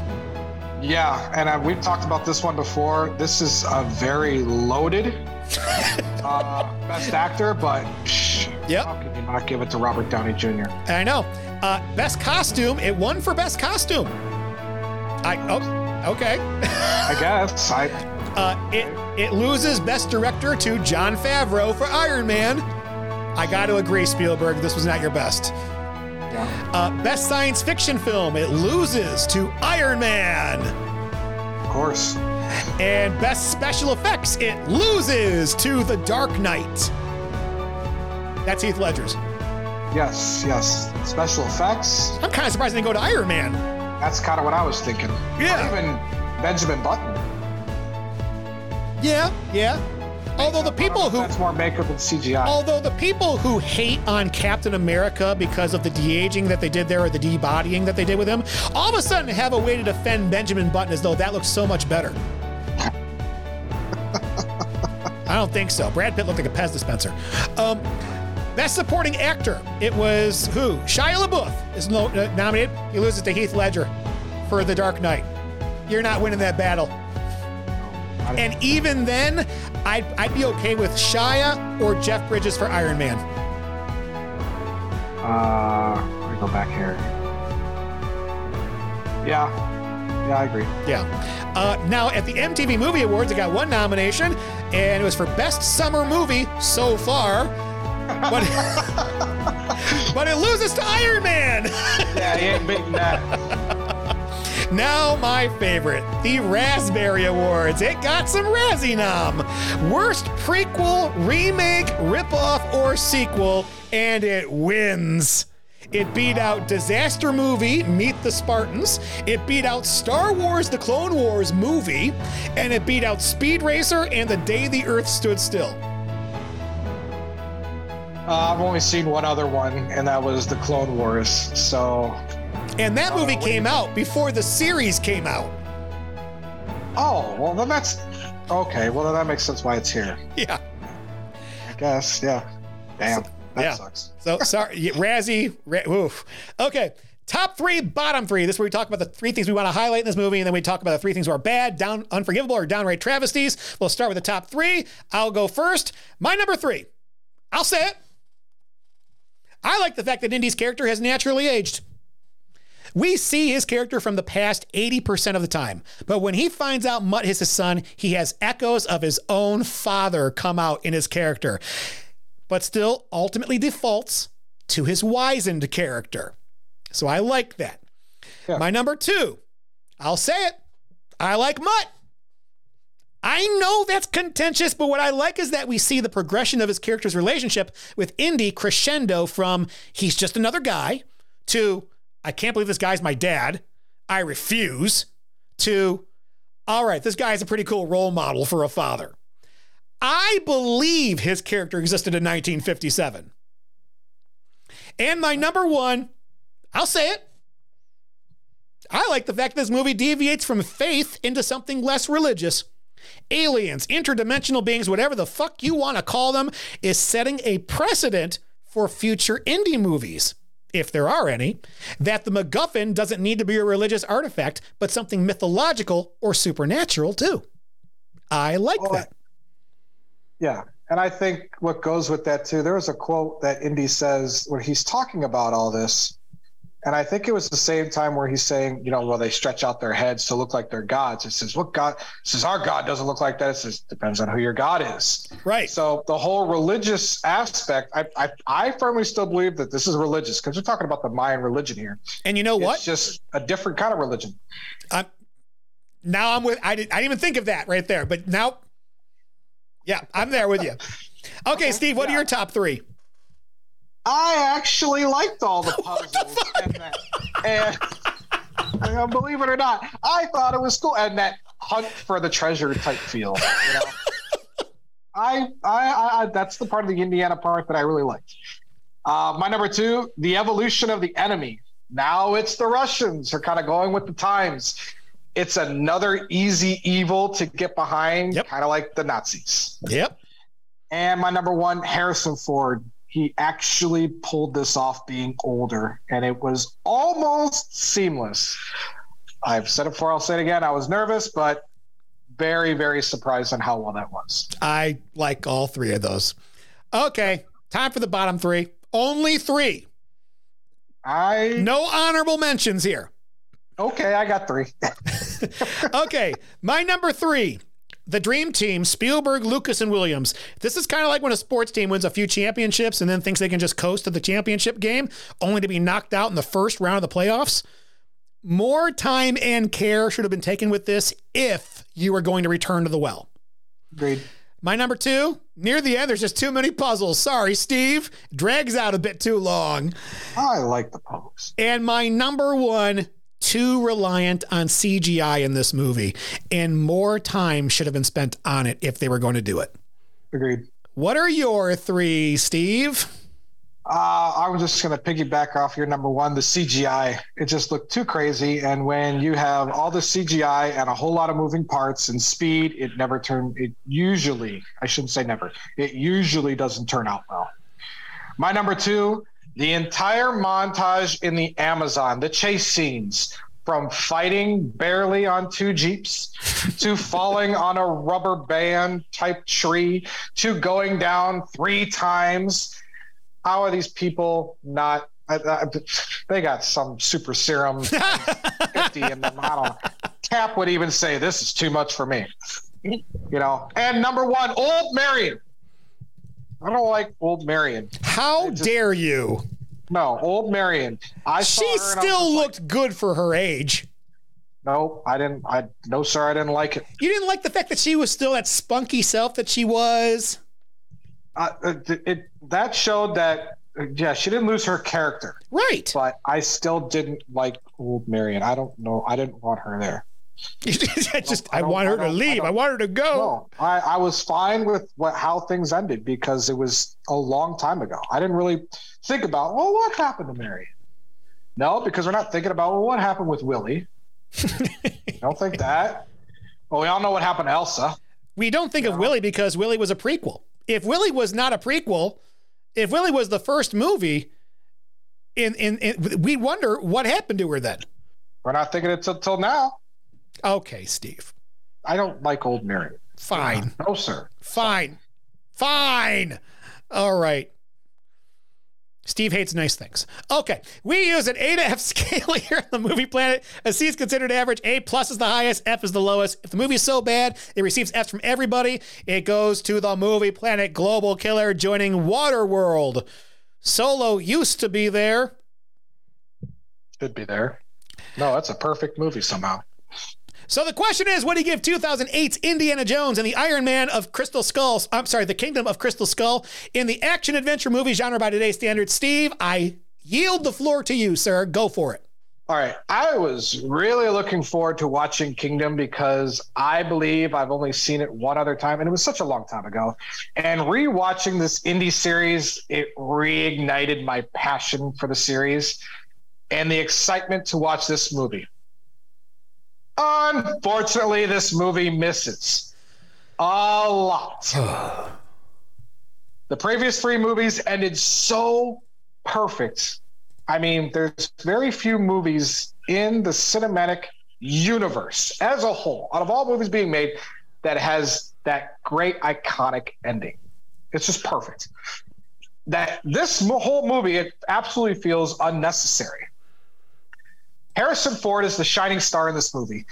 I was nervous that I wouldn't be able to get past old Indy, just like, and I think this is where I was going, how I couldn't get past old Han in The Force Awakens. I feel like this is a little bit easier pill to swallow because of the time gap between movies. Crusade to Kingdom versus episode six to episode seven. I don't know my math, but I think the time gap between six and seven was a bit longer than Crusading Kingdom. The music is still good, but it's kind of forgettable, just like Temple. I mean, you hear the uh, no, theme no. song. I knew you were gonna like that. Uh, you hear the Indy theme song throughout the movie, but that is to be expected. What really kills this movie is the unpredictable, un the not unrealistic, the unrealistic action sequences. I think in the Indy movies that you're allowed one, maybe two. That's kind of pushing it. This movie has four or five unrealistic scenes. The university chase, which is I would probably have to say it is the best unrealistic chase that there is. Um, the convoy chase, uh, going through the Amazon, the monkey swinging, cars being rammed on the edge of a cliff. We didn't even talk about that one. Flying cars landing on people, whitewater rafting in a car, and driving off a cliff and laughing and landing softly on a tree. I'm sorry, I guess there was more than five in this one. That being said, I can't speak on here and ignore the fact that I shredded the Last Crusade Sir Richard Catacomb scenes and I gave that movie an A plus, which is why my conscience tells me that I need to move Last Crusade to an A. This movie makes Temple of Doom look like an A. The actors are so much better and the adventure is more genuine. A couple unrealistic moments, but not as bad as Kingdom which is why I raised my temple grade to a B minus. I mean, they went alien on us. That's not Indy. This is far below, and Mutt doesn't save the day or carry on the franchise because he's too busy going back to school. Maybe he needs acting classes. Just not a Shia LaBeouf fan. I don't want to watch this movie again, and it's not my Indy franchise. I'm giving this mid range D. Okay. There is a passing the torch and there's having the torch taken. This movie is passing the torch. It's how you preserve the lead legacy character while moving the series into new territory with a new lead character. Passing of wisdom and teaching the how to, and the new lead is receptive and eager to learn. Having the torch taken is when you introduce a character who's there to take the torch and feels they, they have nothing to learn at all from the legacy character. In fact, more times than not, they will constantly shit on them, or the writing will change the character so that you feel sad for them and therefore ready to move on with someone new. Indy's older, but he's not too old yet for one last adventure. What I like is they don't shy away from his age in this. However, they also don't treat him as irrelevant because of his age either. This is a mistake that the next movie will do. If you're going to do an epilogue to The Last Crusade, then they did it right with bringing back Marion to give him a relationship to retire with and an heir apparent to pass the torch to, who is willing to learn from him. All of these ideas are really good. The problem is the vehicle it does it in tends to fumble the plot a lot sometimes. For the first half of this movie, the pacing is great. The second half of this movie feels so slow. It's puzzle after puzzle after puzzle and an extended set action set piece through the jungle that feels way too long.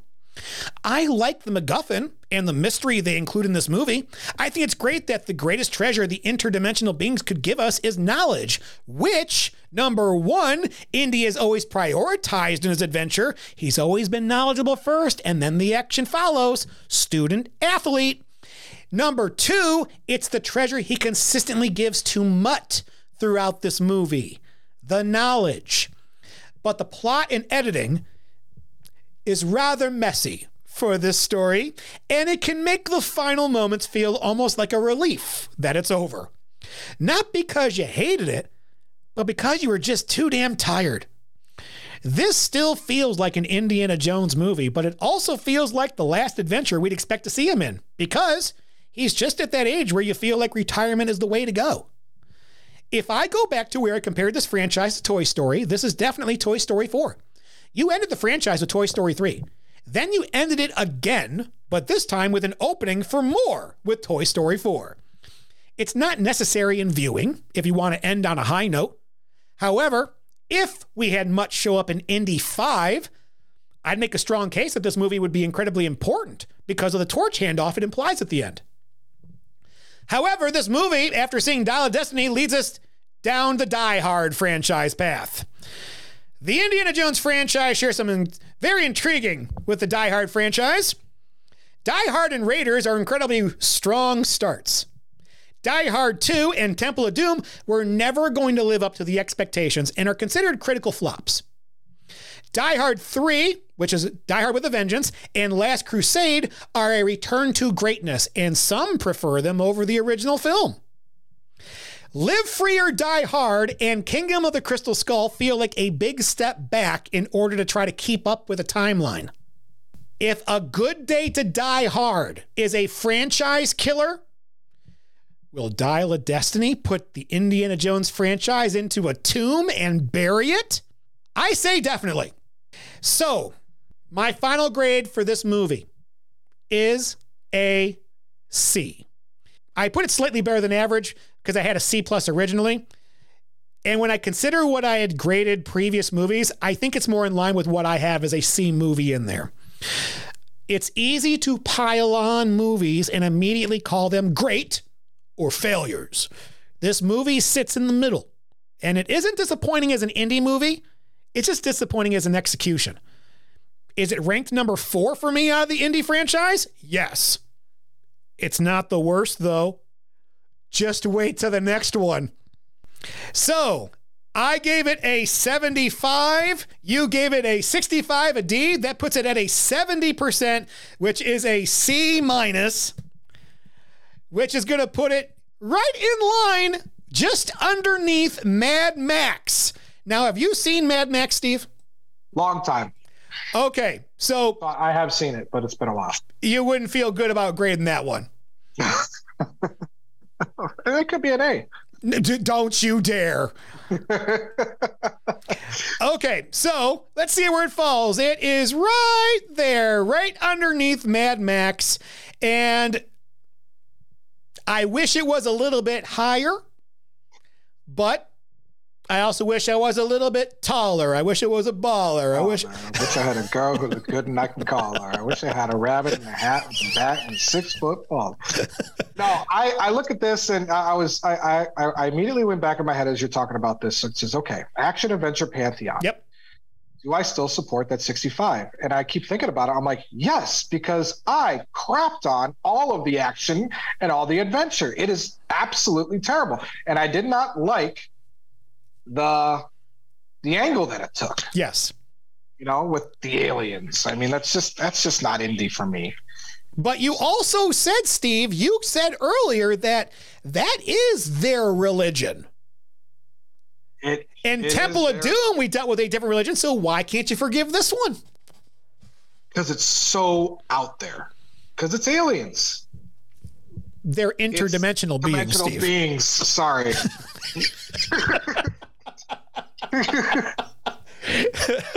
is that the politically correct way to say aliens? that's that's the that's the way to say it. so Without okay, offending anybody. So the the the uh, the the action adventure franchise isn't changing. It's staying the same as we had at the very beginning with your change of the grade. So we have got Die Hard at number one, Raiders of the Lost Ark at number two, Indiana Jones and the Last Crusade at number three, Mad Max Fury Road at number four, John Wick one, two, and three is five, six, and seven on the Pantheon. And uh, Steve, I think next to the comic book Pantheon, we might have one of the strongest uh, groups done for this one also. Yeah, I agree. Parabellum's still holding on tight. Parabellum's like your Doctor Strange.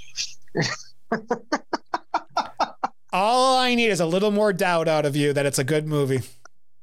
I don't want to do that. I don't like that. Ruins my credibility. I mean, you already have the lowest score on there by a landslide in 82. It's so exhausting.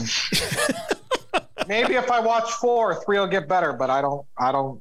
Just based on how everything's going. I don't know. It's. Well, let's get our critics hats off. Do you love this movie, like this movie, or none of the above, Steve? I wanted to like it. I mean, I put it as a D for a reason. It's not my. It's not my trilogy. It's not my Indiana. If the boy ever wants to watch this or the girl wants to watch it, I'd be like, we're going to just watch the first three, and you do you on your own. It's it's it's ruined in Indy for me. Well, it's like Star Wars. You know, when your kid wants to watch Star Wars, you go, okay, we'll watch one through six. I agree. Yeah. I don't know what those other ones were, but one through six matters. Yeah. The sad thing now, this is now considered the franchise in the movie Planet Pantheon. And It's boy, not a trilogy anymore. Ah, it was fun while it lasted. Yep. Uh, well, I like the movie, and having rewatched it a couple of times after seeing Dial of Destiny, it's definitely more enjoyable. And it's the last time, I'm going to use your words here, it's the last time I'll see my Indy on the screen. Yeah, I don't want to watch it again. Hashtag, not my Indy, Dial of Destiny.